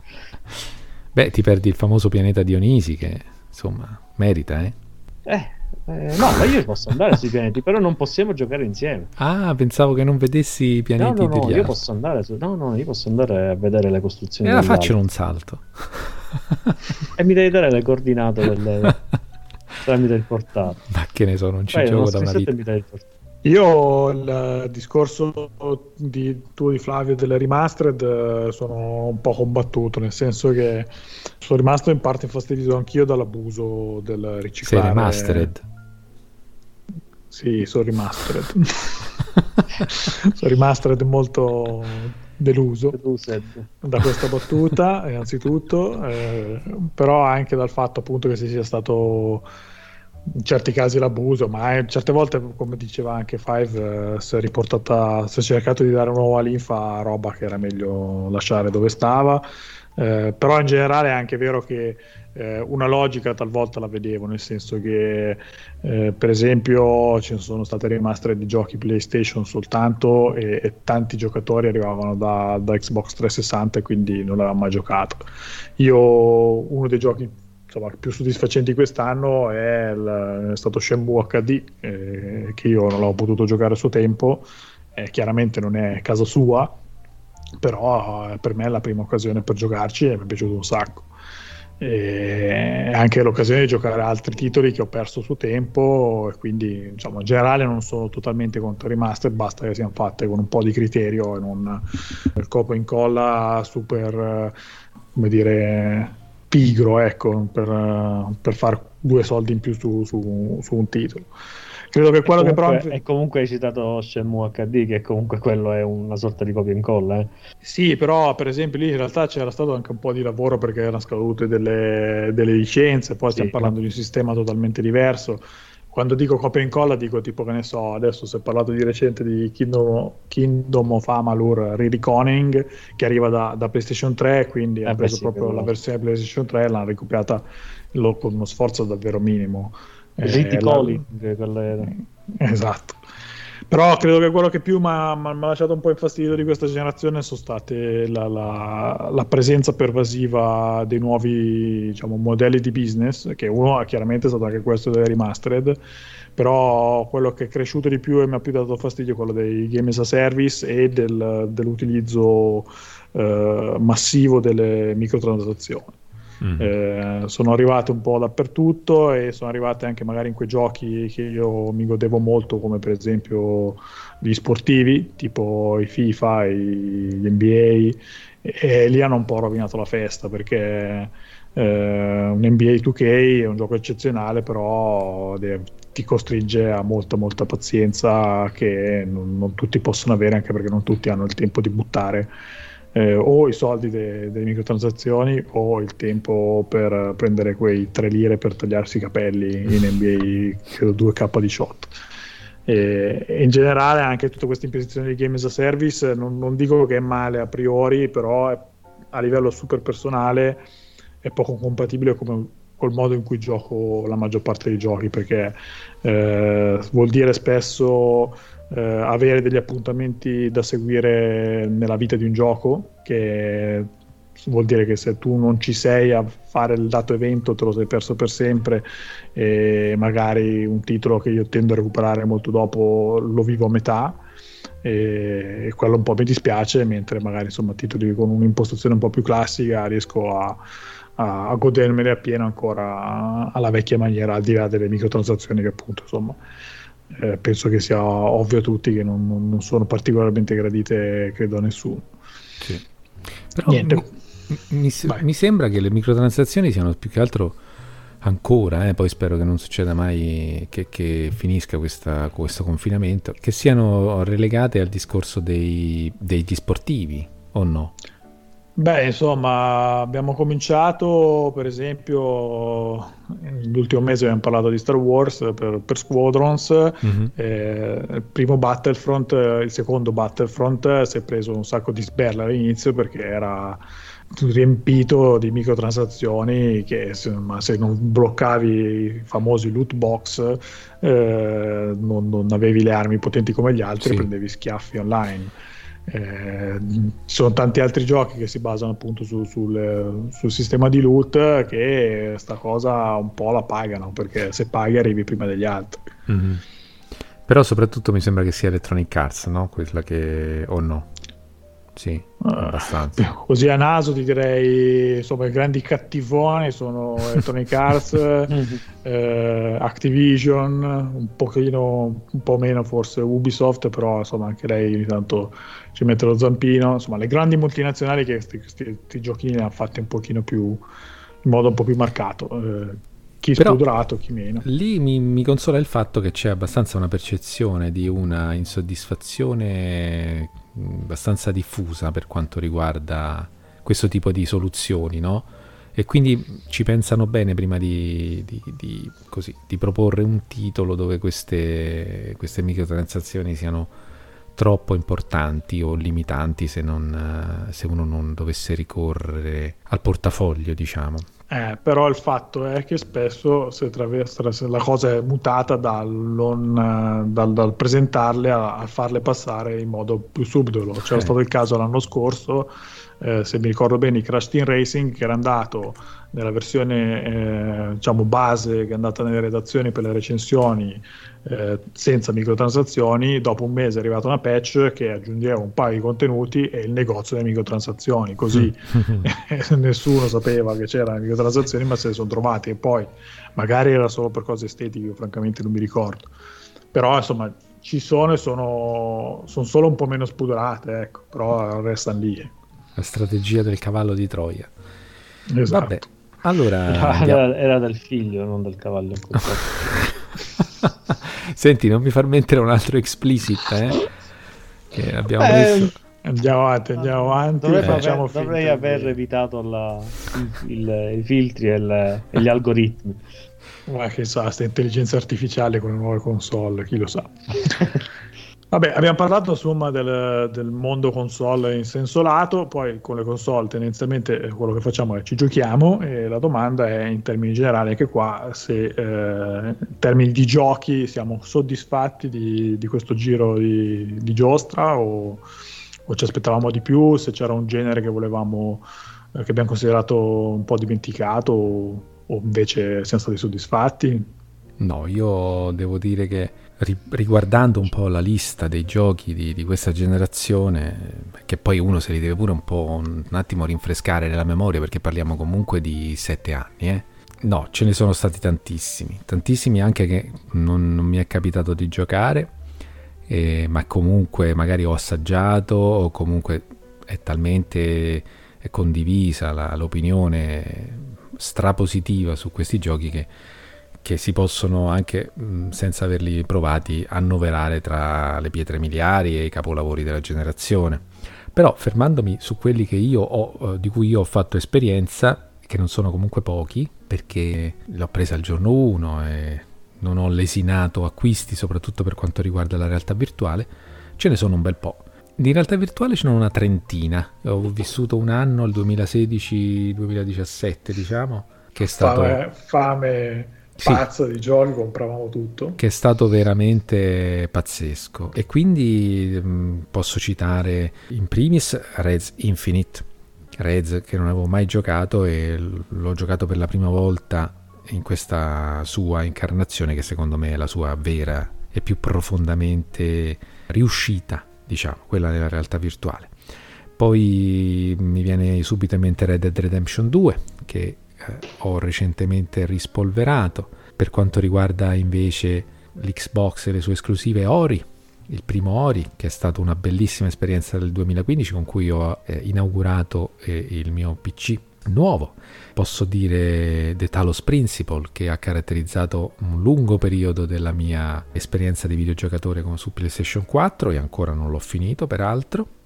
Posso citare ancora Resogan che è stato l'inizio eh, assolutamente bellissimo della mia esperienza con questa console e con questa generazione. Posso dire No Man's Sky che poi in VR ha avuto ancora una botta di, di vita non indifferente, un, un gioco che veramente nella generazione che si è conclusa è stato proprio esemplare perché è stato chiacchieratissimo, attaccatissimo eh, il povero Murray mi pare si chiami, si è beccato sì, pure minacce di morte eh, dagli esagitati che, che non avevano più pazienza di aspettare o erano delusi dalla, dalla, prima incarnazione del titolo. E poi la rinascita come una fenice, un titolo che è praticamente fiorito dopo un po' di mesi in cui appunto lui con il suo team si sono messi lì a migliorare, anzi forse semplicemente a terminarlo, perché poi lì ci sono pure sì. questioni eh, di produzione che ti impongono no? determinate scelte. E poi eh, tra quelli che non ho giocato, The Last of Us Part 2, voglio dire che, che, che insomma chiaramente giocherò prima o poi, ma voglio dire The Witness anche, che è stato un titolo pazzesco sotto tanti punti di vista veramente rivoluzionario. E insieme a questo metto Death Stranding che ho giocato per un bel po' e che anche questo dovrò finire prima o poi che è stato fantastico. Per, certi aspetti il mio gioco ideale quello che proprio usciva dai miei desideri un gioco che non basasse la sua meccanica di progressione sulla violenza pura e semplice sulla prevaricazione di un nemico o di un avversario per quanto immaginario. Poi che altro? Elite Dangerous che ho giocato su PC che mi ha entusiasmato, ho giocato anche con uh, Lotus. E poi, sempre per rimanere in ambito vir- virtuale, Astrobot, che ho iniziato da poco, che è un capolavoro assoluto di inventiva, e Everybody's Gone to the Rapture, che è stato un titolo che mi ha veramente stregato, uh, atipico è dir poco, e che sicuramente mi, mi, ha lasciato tanto nella memoria e che ha caratterizzato questa generazione per quanto mi riguarda.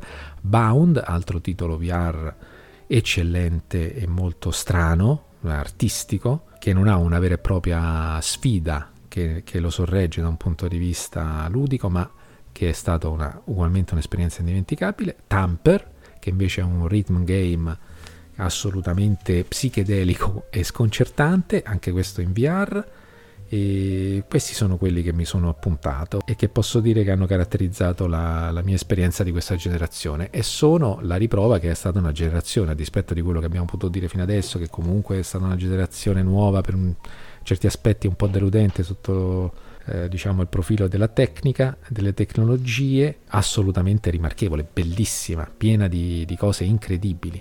E ci aggiungo anche Days Gone, che è il titolo che sto giocando adesso e che per quanto mi riguarda insomma, poi dopo lo racconterò quando sarà opportuno, ma è un po' il titolo ideale anche in un certo senso.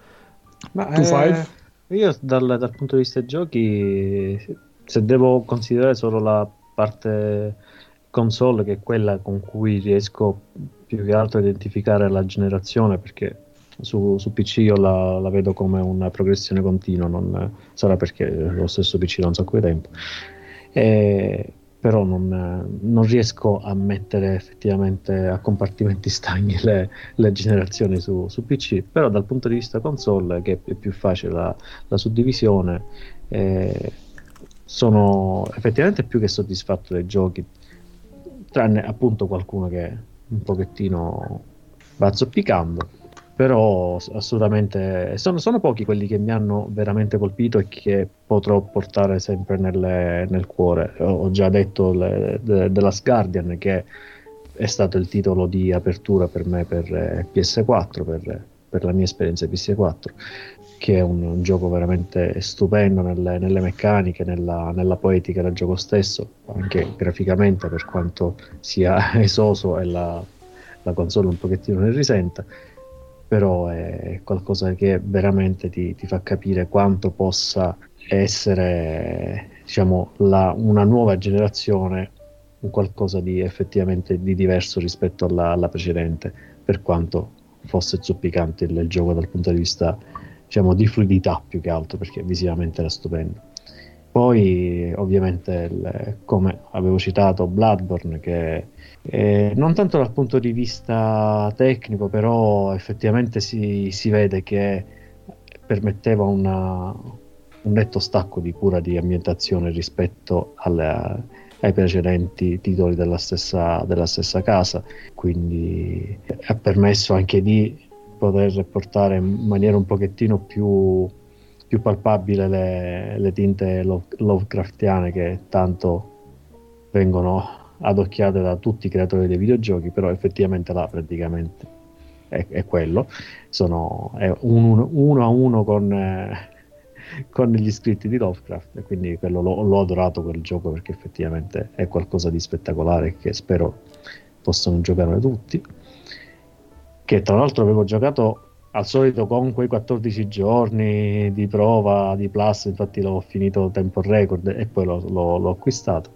Quindi quello si annovera sicuramente fra i miei titoli preferiti della generazione. E poi per quanto sia poi diventato multipiattaforma però nella sua natura inizialmente di esclusiva Non è Sky. Non è Sky perché eh, a parte vabbè lasciamo perdere il discorso del, che quando è uscito era un titolo praticamente quasi del tutto vuoto infatti è normale che la gente si sia un pochettino inalberata però Nome Sky ha la caratteristica di rappresentare quello che è un sogno di uno sviluppatore che fin da, da bambino magari cercava di creare in, con l'immaginazione il suo gioco perfetto. Io l'ho, l'ho sempre visto così questo gioco, della, il rapporto fra il, il videogioco e, le, e, il suo realizzatore. Mi ha sempre suscitato questo pensiero eh, che lui volesse realizzare quel gioco che aveva sempre sognato da bambino, quello che non esisteva.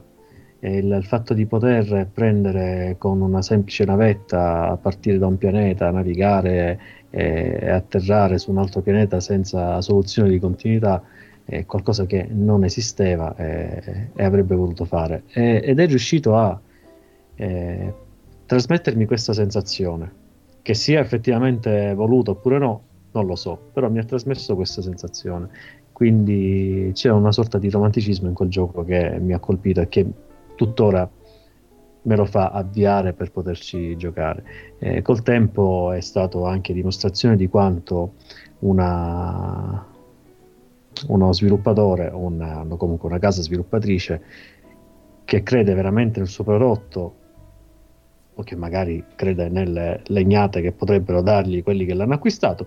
Comunque, diciamo la prima, diciamo che credono fortemente al loro prodotto, si siano impegnati a, a renderlo effettivamente quello che era, che era stato promesso eh, e tutto diciamo gratuitamente, senza dover ricorrere ai DLC e quant'altro, ad espansioni a pagamento. Eh, quello per me rimane un, un, titolo che rappresenta sia dal punto di vista poetico e romantico quello, le, le speranze e le aspirazioni di uno sviluppatore, ma anche quello che veramente potrebbe fare, avrebbe potuto fare questa generazione in quanto libertà di movimento all'interno di, di un ambiente di gioco. Perché sembra una stupidaggine, però effettivamente potersi muovere da un pianeta all'altro, ok che erano in compartimenti stagni vari sistemi, ok che non avevano una, una, una, una real, un realismo dal punto di vista delle orbite, della fisica eh, eh, dello spazio, ok, però potersi muovere effettivamente da un pianeta all'altro e raggiungere qualsiasi punto si potesse guard- vedere in, in, quel momento, poterlo veramente raggiungere, e sto parlando con te, Todd Howard, lo so che ci stai sentendo e che tu dicevi qualsiasi punto vedete in Skyrim lo potete raggiungere. No, non è vero, tu sei un bugiardo e lo sai, mentre il nome Sky si può fare. Eh, quella è stata vedere proprio questa, questa libertà di, di, gioco e di movimento. Questa è stata la vera e propria rivoluzione per me della, eh, della generazione dal punto di vista del videogioco. Perché di open world ne abbiamo visti di tutti i colori, però questo effettivamente era qualcosa di, di veramente innovativo. Che poi inizialmente fosse vuoto, ok, eh, però adesso è un prodotto di tutto rispetto. Questi sono i titoli che mi rimarranno sempre legati a questa generazione. Ce ne sono titoli belli, ok, eh, però non, non, li sento miei. Anche per esempio le, eh, la nuova versione di Doom del 2016 che ha girato un pochettino di linfa al franchise. Sì, bello, ok, però non, non vedevo veramente quella, quell'innovazione o quel qualcosa che mi, mi, permettesse di dire ok, questo è il titolo della generazione. Quindi io la riassumo in questi tre titoli principalmente. Ah, io invece nomi non ne faccio perché, insomma, come ho detto all'inizio, per questa generazione, secondo me la cosa per me particolarmente brillante è che il menu era veramente ricchissimo. Dai, fai e... qualche nome. Ma ce ne sono davvero tanti che ho giocato e mi sono piaciuti, piaciuti tanto. Dragon Age Inquisition, bene o male tutte le, le, le esclusive di, di, di, PlayStation mi sono piaciute, Horizon, God of War, un po' meno diciamo Detroit, ma perché non sono un grande fan di David Cage. Eh, c'è di recente che mi sono piaciuti Ace Combat 7 con tanto di, di pezzetto VR, eh, gli Uncharted sia il 4 che la lo spin-off dell'eredità perduta mi è piaciuto, eh, Spider-Man mi è piaciuto, eh, Nier Automata mi è piaciuto un sacco, eh, sto scorrendo qua un po' a vedere qualche spunto. No, ma c'è anche Yakuza, i Judgment, eh, mi sono piaciuti un sacco, Titanfall 2 mi è piaciuto, eh, anche nel mondo indie ce ne sono stati diversi mi sono piaciuti, come Firewatch, eh, c'è stato Witcher, The Witcher 3, eh, insomma è veramente, secondo me è stata veramente ricchissima, c'è ancora qua un sacco che devo giocare e che sono sicuro che mi piaceranno ancora tanto, per esempio appunto Red Dead Redemption 2 che, che eh, sono meno di metà eh, del percorso e, e, secondo me a me quello che è piaciuto è questo che, che c'è stato veramente eh, tanto di tutto e, mm-hmm. e non mi ricordo un'altra un'altra generazione dove bene o male per ogni genere puoi trovare 5, al, diciamo almeno 5 titoli più, più che validi eh, per, per, ogni tipo di genere. Tra l'altro considerando che eh, col fatto che è aumentato il parco de, dei giocatori col crowdfunding che ha ridato l'infa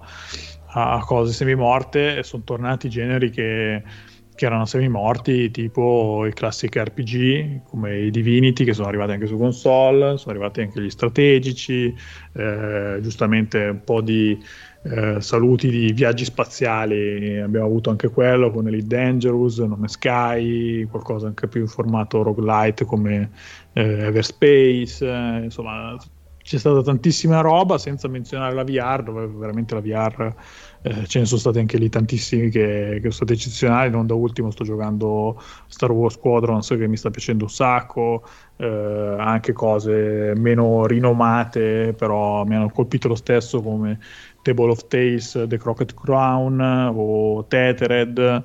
Eh, questi così, quelli che mi vengono in mente adesso. Quindi per me è eccezionale come generazione perché mi ha dato tantissimo a giocare e mi ha riempito il backlog per i prossimi dieci anni, credo, se, mi metto a voler mm. finire tutto quello che ho. Quindi Molto provata bene. al 100%. E Hai visto che qualche nome, di... qualche nome lo potevi fare?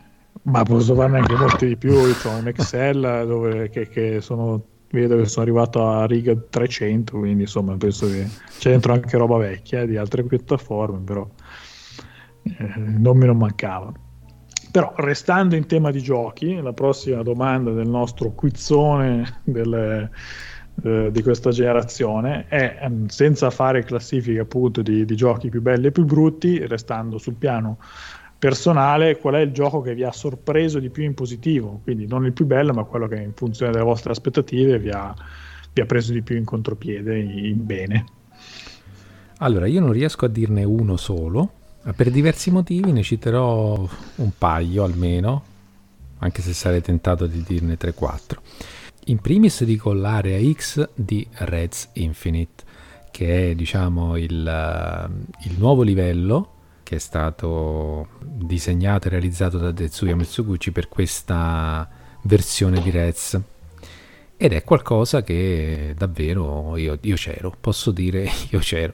E poi Death Stranding perché è, mh, mm, più o meno cioè, quello che ci dovevamo aspettare non era molto chiaro. Nello stesso tempo si prestava molto bene quello che avevamo visto a parodie e a prese in giro di quest'uomo de, di Bartolini che portava i pacchi in giro. E poi anche il fatto che io non sono un grande appassionato dell'opera di Kojima pur riconoscendone la grandezza e lo spessore. E quindi alla fine Death Stranding mi ha veramente molto molto sorpreso in positivo però potrei dire anche The Witness che è qualcosa di fuori di testa e anche lì non sapevo bene cosa aspettarmi perché Jonathan Blow era stato molto bravo a mantenere il riservo sulle meccaniche, su quello che ci dovevamo aspettare però appunto è stata una grande sorpresa eh, in positivo.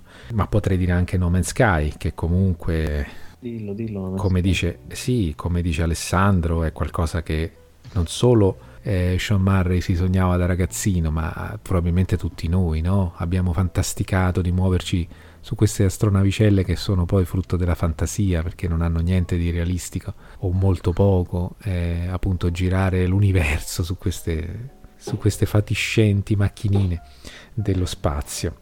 E poi in generale mi ha sorpreso, vabbè, torniamo sempre qua sul discorso VR, proprio l'oggetto VR è stata la massima sorpresa della generazione.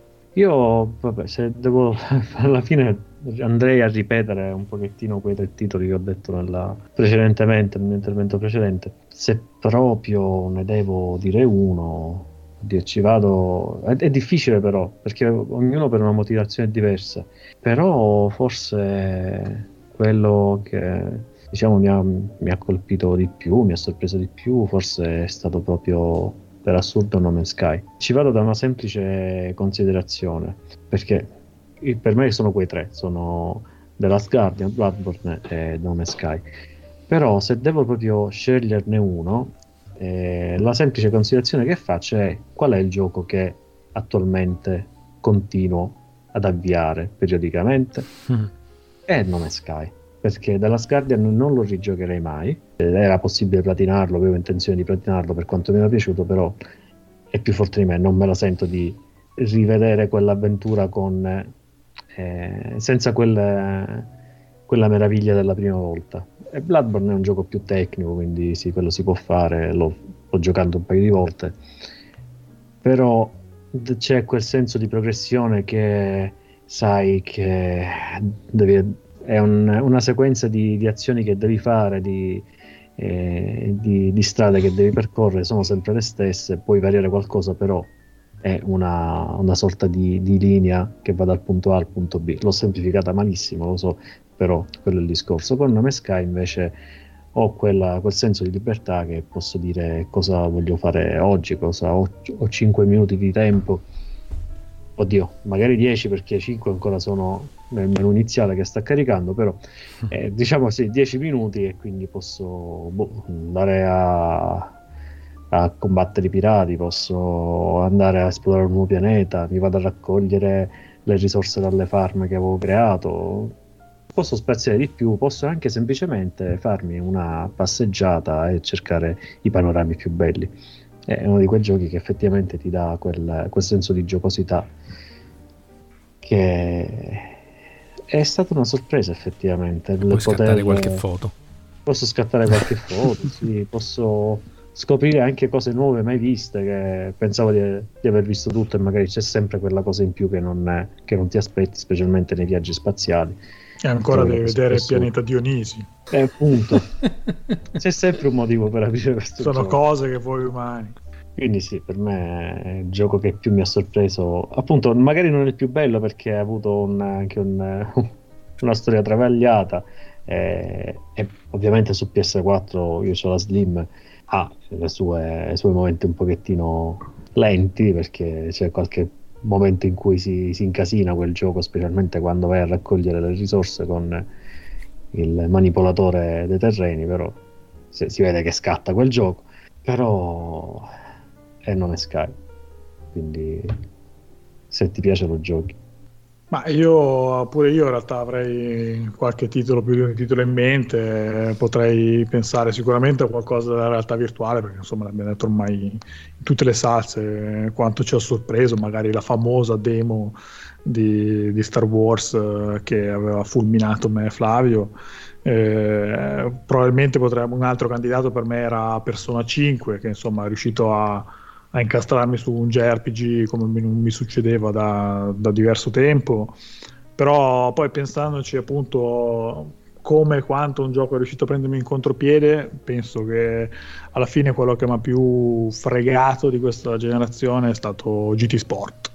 Mm. Perché insomma, i giochi di corsa li ho sempre giocati, però quando è arrivato Gran Turismo Sport ero un parte un po' dispiaciuto di questa svolta che da un lato era sì innovativa però anche era un po' diversa dal solito Gran Turismo che tutti volevano nella nuova versione e invece l'ho preso e mi sono trovato incastrato nel loop di, di competitivo al punto che poi dopo mi ha convinto a prendere il volante, a entrare nel tunnel totale del, delle simulazioni di guida e da lì insomma è entrato ma ha un po' proprio cambiato il paradigma con cui giocavo ai giochi eh, di questa generazione. Quindi secondo me GT Sport ha fatto tanto e con tutto che gioco anche cose adesso più simulative di GT Sport GT Sport continua a avere eh, una serie di, di, di, caratteristiche che lo rendono ancora migliore di altri come appunto la, la qualità della competizione come riesce a metterla insieme. Io non sono mai stato uno che andava cercando le competizioni online,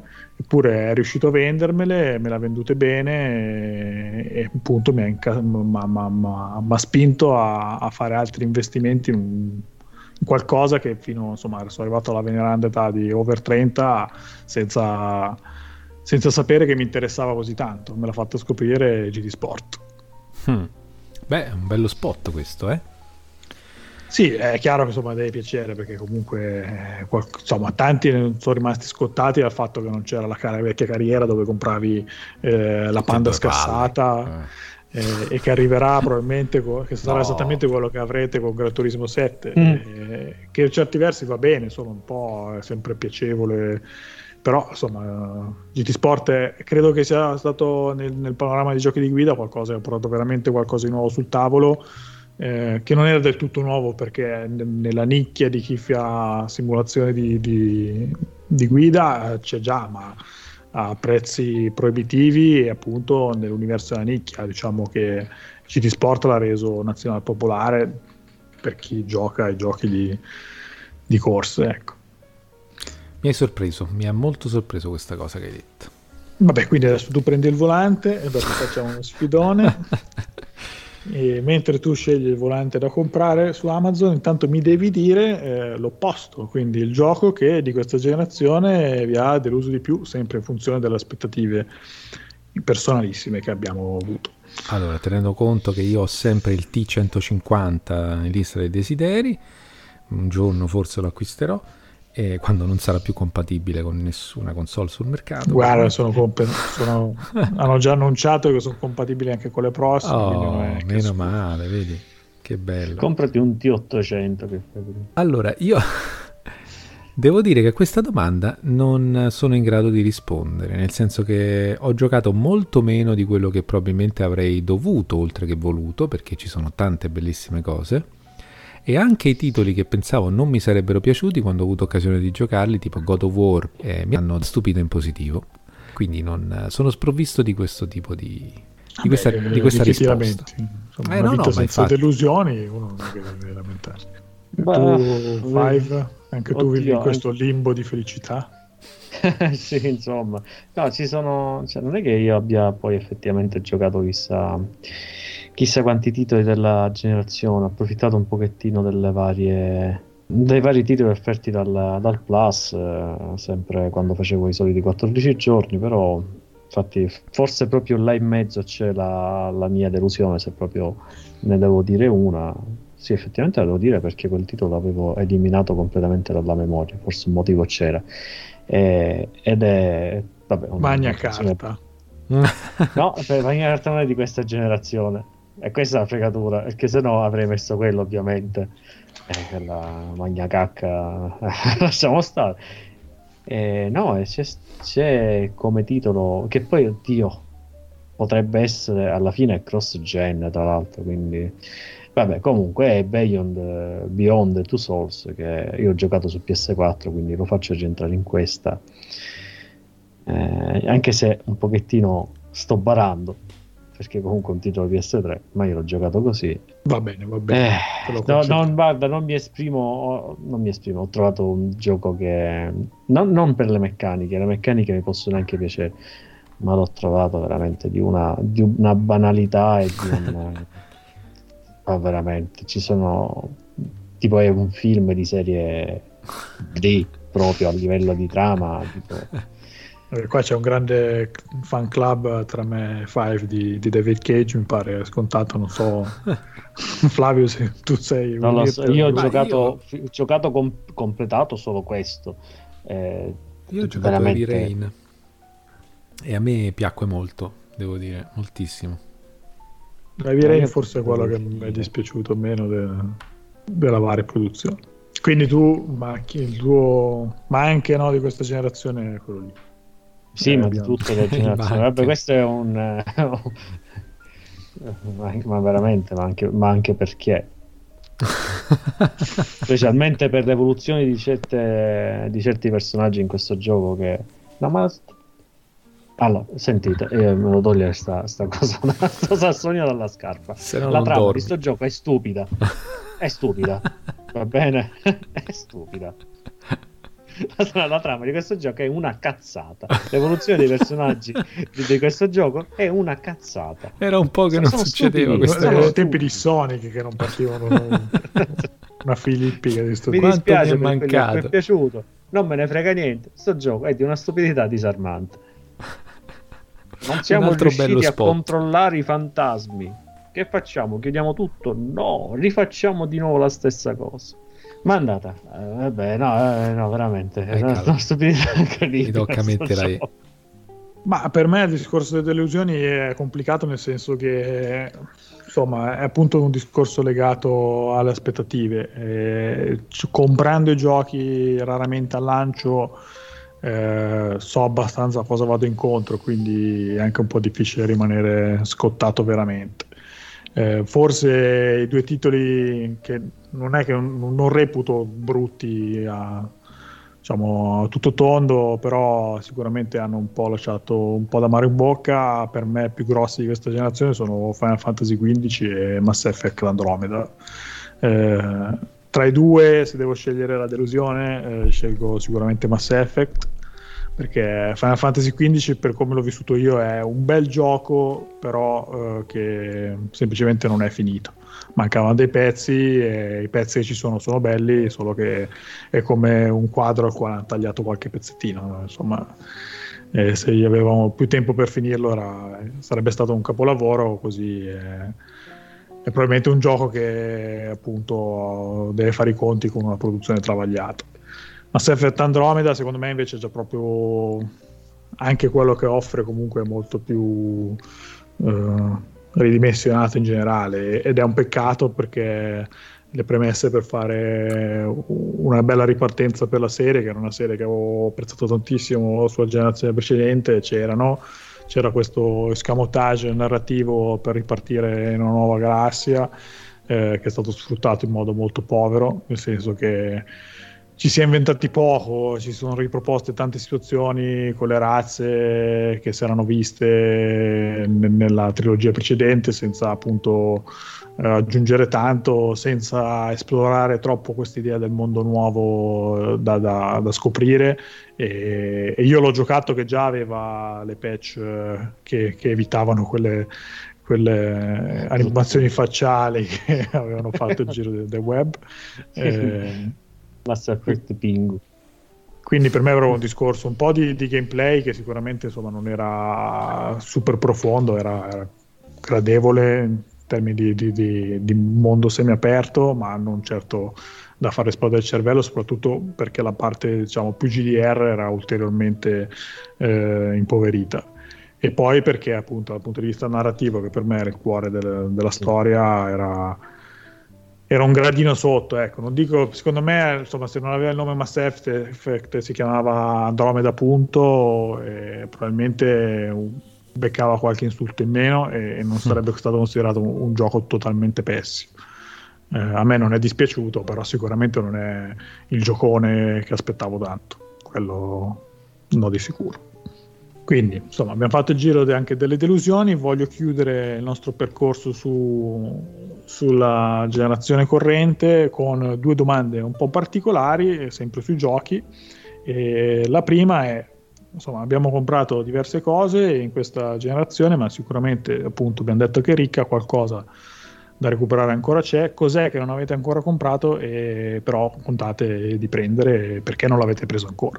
Questo è facile cioè facile fino a un certo punto, però il titolo che sicuramente devo recuperare sono lì lì per comprare già, penso, prima di Natale è The Last of Us Part 2. Però non è l'unico perché c'è anche Nier Automata che mi stuzzica non poco. E da tempo che vorrei approfondire, c'ho anche Nier per Xbox 360 che non ho mai giocato. Ce l'ho. Ma ce l'hai? Ce l'ho, ce l'ho. Tienilo caro. Sì, eh? Tienilo caro perché quel gioco è introvabile. Ah, molto bene. Buono a sapersi. e, e, poi vorrei finire Uncharted 4 perché l'avevo iniziato, sono un pezzo avanti e voglio finirlo. The Last of Us Part 2 perché non l'ho già acquistato? Considerato quanto amato, ma proprio amato visceralmente e apprezzato tutte le novità e, e, il lavorone che hanno fatto a suo tempo con The Last of Us parte 2 1, anzi The Last of Us e basta. E basta. Ma diciamo che il fatto che non l'abbia acquistato uh, un po' si riflette nella, nella, io lo devo dire chiaramente, insomma nel 2018-2019 ho giocato molto poco e la PS4 era una specie di oggetto estraneo monolite del, del mio salotto, esatto, che rispolveravo quando veniva a trovarmi Daniele o altri amici. E, e, quindi questo, in sostanza, che un pochino avevo abbandonato la, la pratica del videogioco in solitaria. E poi c'è l'aspetto che, eh, forse anche questo ormai lo sapete, comincio a soffrire un po' le, i giochi che mh, mm, sono basati sull'uccisione delle intelligenze artificiali che si fanno ammazzare, ma non per un fatto di violenza, perché so ancora, grazie al cielo, distinguere la, la vera violenza da quella virtuale eh, ma proprio per un fatto di noia, cioè mi annoia questa dinamica. E quindi questo, però mi sono accorto con Days Gone, mi sono ricordato che The Last of Us sapeva farlo molto bene, questa cosa qua, perché in un certo senso quando si lotta contro gli zombie di Days Gone torna in mente il combattimento, proprio la fisicità del combattimento di The Last of Us. E poi che comunque quando una storia è molto ben costruita e si viene guidati no, nel, attraverso queste sessioni che possono essere anche lunghe, di sterminamento zombie o uh, umani ostili, quando si viene appunto guidati da una storia che tiene e delle motivazioni che sono concrete, ben, ben costruite, condivisibili, allora e, e soprattutto c'è la sospensione all'incredulità, allora va bene. Quindi niente, io finirò Days Gone e poi molto probabilmente farò passare un po' perché poi più o meno le ambientazioni sono simili. Ripescherò anche questo The Last of Us Parte 2. E basta, questi sono i titoli. Forse anche God of War meriterebbe che io lo, lo recuperassi. Vediamo, vediamo. Però di sicuro The Last of Us Parte 2. Allora, vediamo un pochettino. Il titolo... Mh mm, Vabbè, a parte dovrei comprare tutto un pezzo di console, quindi sempre il PlayStation VR che quello rimarrà sempre in lo acquisterò, lo acquisterò, però sì, quello ancora lo devo recuperare. E, sì, in parte anche Red Dead Redemption 2 che io ho adorato sia Red Dead Revolver che il primo Red Dead Redemption, e, però un pochettino mi spaventa la non lo so, l'impatto sulla, sulla console, il, il, fatto che, sia, che richieda un impegno veramente spropositato che non, non, posso dedicare per ora, quindi forse lo metto in secondo piano per questo. Però quello che effettivamente io voglio recuperare e, e giocare assolutamente, e spero di farlo al più presto, è Death Stranding. Per la particolarità del, che ancora io sono comunque completamente all'asciutto di informazioni di questo gioco perché è uno di quelli che più mi interessano da giocare quindi per questo non, non voglio anticiparmi nulla. Eh, ma è proprio per questa sua natura par- particolare un po' visionaria che ha sempre Kojima nei suoi titoli e, e anche perché è finalmente un titolo diverso soliti, dalla solita saga di Metal Gear Solid che ormai è diciamo il marchio distintivo di, di Kojima. Quindi volevo cioè, ho la curiosità effettivamente ancora viva di poter provare questo, questo gioco, quindi quello lo do, non, lo, non l'ho ancora recuperato, ma è quello che voglio fare. Ma per me, insomma, sempre tornando al discorso che, che, sono un po' onnivoro, mi piacciono più generi, anche qua la lista di roba potenzialmente interessante da recuperare è lunga. Tralascio, diciamo, per questa domanda tutti i titoli grossi che sono usciti eh, diciamo nell'ultimo anno perché qua il punto banalmente che aspetto che scendano i prezzi quindi The Last of Us 2 Final Fantasy VII Remake Ghost of Tsushima Persona 5 Royale. Eh, giusto controllo ho recuperato perché è passato nel now. Eh, aspetto che scendano oppure magari se non ho fretta di recuperarli metti che passo, faccio il passaggio alla console nuova e poi dopo te li ritrovi di lì come è stato per esempio con The Last of Us tra la 3 e la, la 4, che a quel punto uno lo gioca direttamente di là. Quindi quelli li lascio perdere. Dovendo scegliere un gioco che non ho ancora recuperato e che sicuramente mi interessa perché ne ho sentito parlare solo bene, eh, scelgo per non scegliere uno di questi titoloni Outer Wilds. Eh, che è un indie di cui appunto ho sentito parlare solo bene come una bellissima esperienza eh, un po' particolare di quelle esplorative un po' nello spazio e ha incuriosito tanto, ho cercato di non leggere troppo per non bruciarmi le sorprese, però è uno di quei giochi che penso che punterò rapidamente quando gira nel prossimo tornata di sconti. Detto ciò, siamo arrivati alla domanda finale. E detto il gioco che vogliamo comprare, però sappiamo tutti perché ci ascolta che i giochi ne abbiamo già comprati e che sono lì un po' impilati. Qualcosa è rimasto sicuramente indietro. Qual è il gioco che avete nel backlog che non avete ancora giocato ma che vorreste molto giocare? E contatevi, promettete facendo il famoso fioretto di recuperare e giocare relativamente bre- a breve. Io in realtà il titolo di cui vi parlo l'ho cominciato qualche giorno fa, nel senso che mi sono trovato a rispolverare la realtà virtuale, la VR, perché forse anche questa cosa la sapete, ma per un problema ad un occhio l'ho tenuta un po' in disparte e ho deciso per, per, così, per provare a capire se mh, valeva la pena comprare Squadrons di riprovarla un attimo e così andando a vedere i titoli che avevo a disposizione mi è saltato un occhio Astrobot che io avevo comprato a suo tempo, proprio appena uscito ed era in celofanato. Se qualcuno mi chiede come mai non avevi ancora giocato, boh, non saprei dirvi come mai ho fatto passare tutto. Forse sono quelle cose che aspetti il momento opportuno perché sai che sarà un'esperienza notevole e vuoi che sia vissuta al meglio. Poi avendolo provato dico, bello scemo, insomma, potevi scartarlo prima sto gioco. Quindi non è un gioco che eh, è rimasto ancora in attesa, ma è un gioco che sto sperimentando ed è eccezionale. È sul podio delle esperienze VR, ma lo sapevo perché avevo già provato la demo anche qua. Sono quelle demo che avevano molto impressionato sia me che Daniele, che ci auguravamo potessero diventare qualcosa di più di una demo e l'hanno fatto. Quindi... a questo punto io approfitterei per salutare gli amici del team di sviluppo VR in casa Sony che è evidente che sono ascoltatori assidui di questo podcast. Sì, è vero, salutiamoli caramente perché hanno deciso così a sorpresa di soddisfare i nostri desideri. Allora, tu fai? un pochettino. Titolo che ho comprato è che ancora voglio giocare. Che ancora devo giocare non so quando.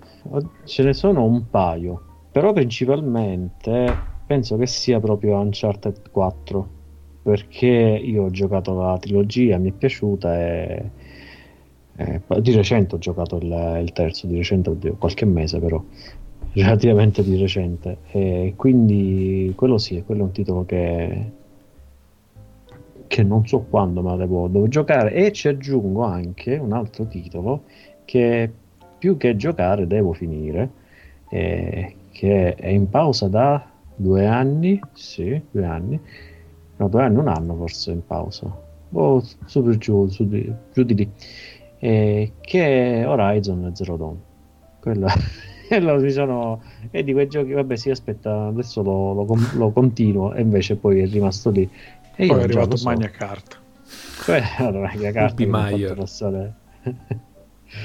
e e che già so che è un titolo che dovrò rigiocare da capo perché è passato anche troppo tempo e un po' mi spaventa sta cosa. Quindi dei titoli veramente che devo giocare da zero e che, che spero di fare presto, di, cioè di farlo presto, sono appunto di quelli che già ho, è appunto Uncharted 4. Ci sarebbe anche God of War, però diciamo che può aspettare visto che ho fatto io una, diciamo, una carrellata di God of War e mi, mi sono stati più che bene, specialmente il terzo. Eh, sì, anche lì personaggi, vabbè, lasciamo stare. E quindi sì, no, questi qua sono. Questo è il titolo che, che devo assolutamente giocare al più presto. Ma io invece me ne sono segnati un paio, un po' come per Flavio, sono rimasti lì eh, a aspettare il fantomatico momento giusto perché eh, li consideravo come giochi da giocare con una certa attenzione mentale. Quindi aspetta che arrivi questa attenzione mentale che non arriverà mai ovvio però ci ripromettiamo di farcela venire. E sono giochi in realtà un po' diversi perché uno è Kingdom Come Deliverance che con ah, tutte sì. le sue controversie è un gioco particolare diverso dal solito e quindi eh, mi ci volevo cimentare per vivere questo gioco di ruolo eh, di, un po' più realistico. E tra l'altro, insomma, ha anche aspettato perché quando l'avevo preso era ancora il momento de- delle patch che sistemavano cose e quindi dici aspetta che giochiamo al momento della versione migliore, aspetta, aspetta, è rimasto lì. E, l'altro è un gioco che in realtà è stato citato più volte in questa puntata eh, e quindi insomma era, era nel, da recuperare e mi avete incentivato ulteriormente a recuperarlo che è The Witness e quindi eh, anche quello è in alto nella mia lista dei recuperi. Molto molto bene. Ma... Sì, c'è anche Kingdom Come Deliverance, effettivamente non l'avevo considerato perché l'ho preso su PC, quindi non, non lo considero come generazione PS4. Però quello sarà una bella batosta da giocare. Allora, sono molto contento che abbiamo mh, deciso di dedicare questo, queste due orette a, in questo speciale per salutare la vecchia generazione che mi sono accorto mentre ne parlavamo che tutto sommato, insomma, ero, ero critico nel, nel, nel in un pensiero, se vogliamo, superficiale, ma se poi andiamo a vedere quanto ci ha offerto e quanto ci ha saputo eh, appassionare, secondo me è stata una delle migliori generazioni eh, che abbiamo vissuto. Vorrei chiudere con un giro su questa opinione qua, mettendola diciamo a confronto con le generazioni precedenti. Come la vedete questa di PS4 e Xbox One? Escludendo, ma diciamo più per un fatto, diciamo per, per il discorso che facevamo prima Nintendo, ma perché mi sembra una forzatura accorparla con Switch a, a queste altre console. Ma se vuoi un, un parere, diciamo, su su qual è stata la percezione personale eh, legata ai motivi personali, io penso che eh, sia, una, sia, stata una generazione tale quale alle, alle, precedenti, però io l'ho vissuta un po' più dal punto di vista personale del, del gioco in singolo e nel, nella riscoperta di, del giocare da solo, per quanto ci siano stati momenti in cui con, eh, con, con te e con eh, con il, l'allora marchiato Saverio, che magari qualcuno ancora ricorda. Eh, ci siano stati quei momenti divertenti con eh, Generation Zero, che... però eh, forse proprio per il fatto che eh, non ho voluto cedere all'online a pagamento, ho, l'ho, l'ho, vissuta come giocatore singolo, a differenza di altre generazioni, come per esempio su PS3 che è stata per me la generazione del, del gioco in multiplayer mentre su PS2 è stato un momento di riscoperta del, eh, del fattore wow del, dal punto di vista tecnico la PlayStation 1 invece è stata il, quello più aggregativo dal punto di vista del multigiocatore fisico da divano diciamo dal, da spalla a spalla quindi per me è stata sì una generazione al, al pari di eh, miglioramenti, di novità rispetto alle precedenti, però vissuta in maniera, in maniera diversa. In, eh, la ricorderò sempre per un tipo di, di gioco diverso da parte mia. Ma per me è stata una generazione, una valutazione più che ottima. Sicuramente non c'è magari eh, quel trasporto emotivo legato a, al fatto che la vivo in un'età dove mi è un po' più difficile rimanere sorpreso perché ho, ho già giocato tanto, eh, mentre magari era più facile prendermi di sorpresa a 15 anni quando o giù di lì quando provavo per la prima volta il primo Metal Gear e adesso è un po' più difficile che io accendo un gioco ed è qualcosa che non ho mai visto. Però per tutto quello che dicevamo, cioè la libreria estremamente variegata, eh, il costo accessibilissimo di tanti tanti titoli in un momento in cui magari potrò permettermi anche qualcosa di più, eh, francamente credo che siano stati gli anni più ricchi dove, dove ho videogiocato considerato anche diciamo, le, le, piattaforme parallele che intanto ho portato avanti, per cui PS Vita, PC, eh, anche il 3DS, eh, insomma è stata una bella parentesi per me da videogiocatore. Sì, anch'io devo dire che magari se all'inizio potevo pensare per, per un fatto personale che comunque sia un po' mm, in quest'ultimo periodo raffreddato l'interesse per i videogiochi, che fosse stata una generazione poco interessante in realtà era un giudizio molto condizionato da questo mio stato d'animo. Andando a vedere poi nello specifico, c'è per bene tutte le cose che ci ha proposto e che hanno caratterizzato questa generazione, secondo me è stata una signora generazione che con questo speciale abbiamo voluto salutare, ma non credo che le console di cui abbiamo tanto parlato eh, in questa puntata abbandoneranno molto presto i nostri salotti. Vi diamo appuntamento alla, alle uscite del mese di novembre che questo, questa volta ci proporranno delle uscite piuttosto importanti, no? non esce soltanto software ma escono le nuove console e su quelle ci confronteremo poi nel prossimo versus. Vi diamo quindi appuntamento a prestissimo e grazie per averci seguito fin qui.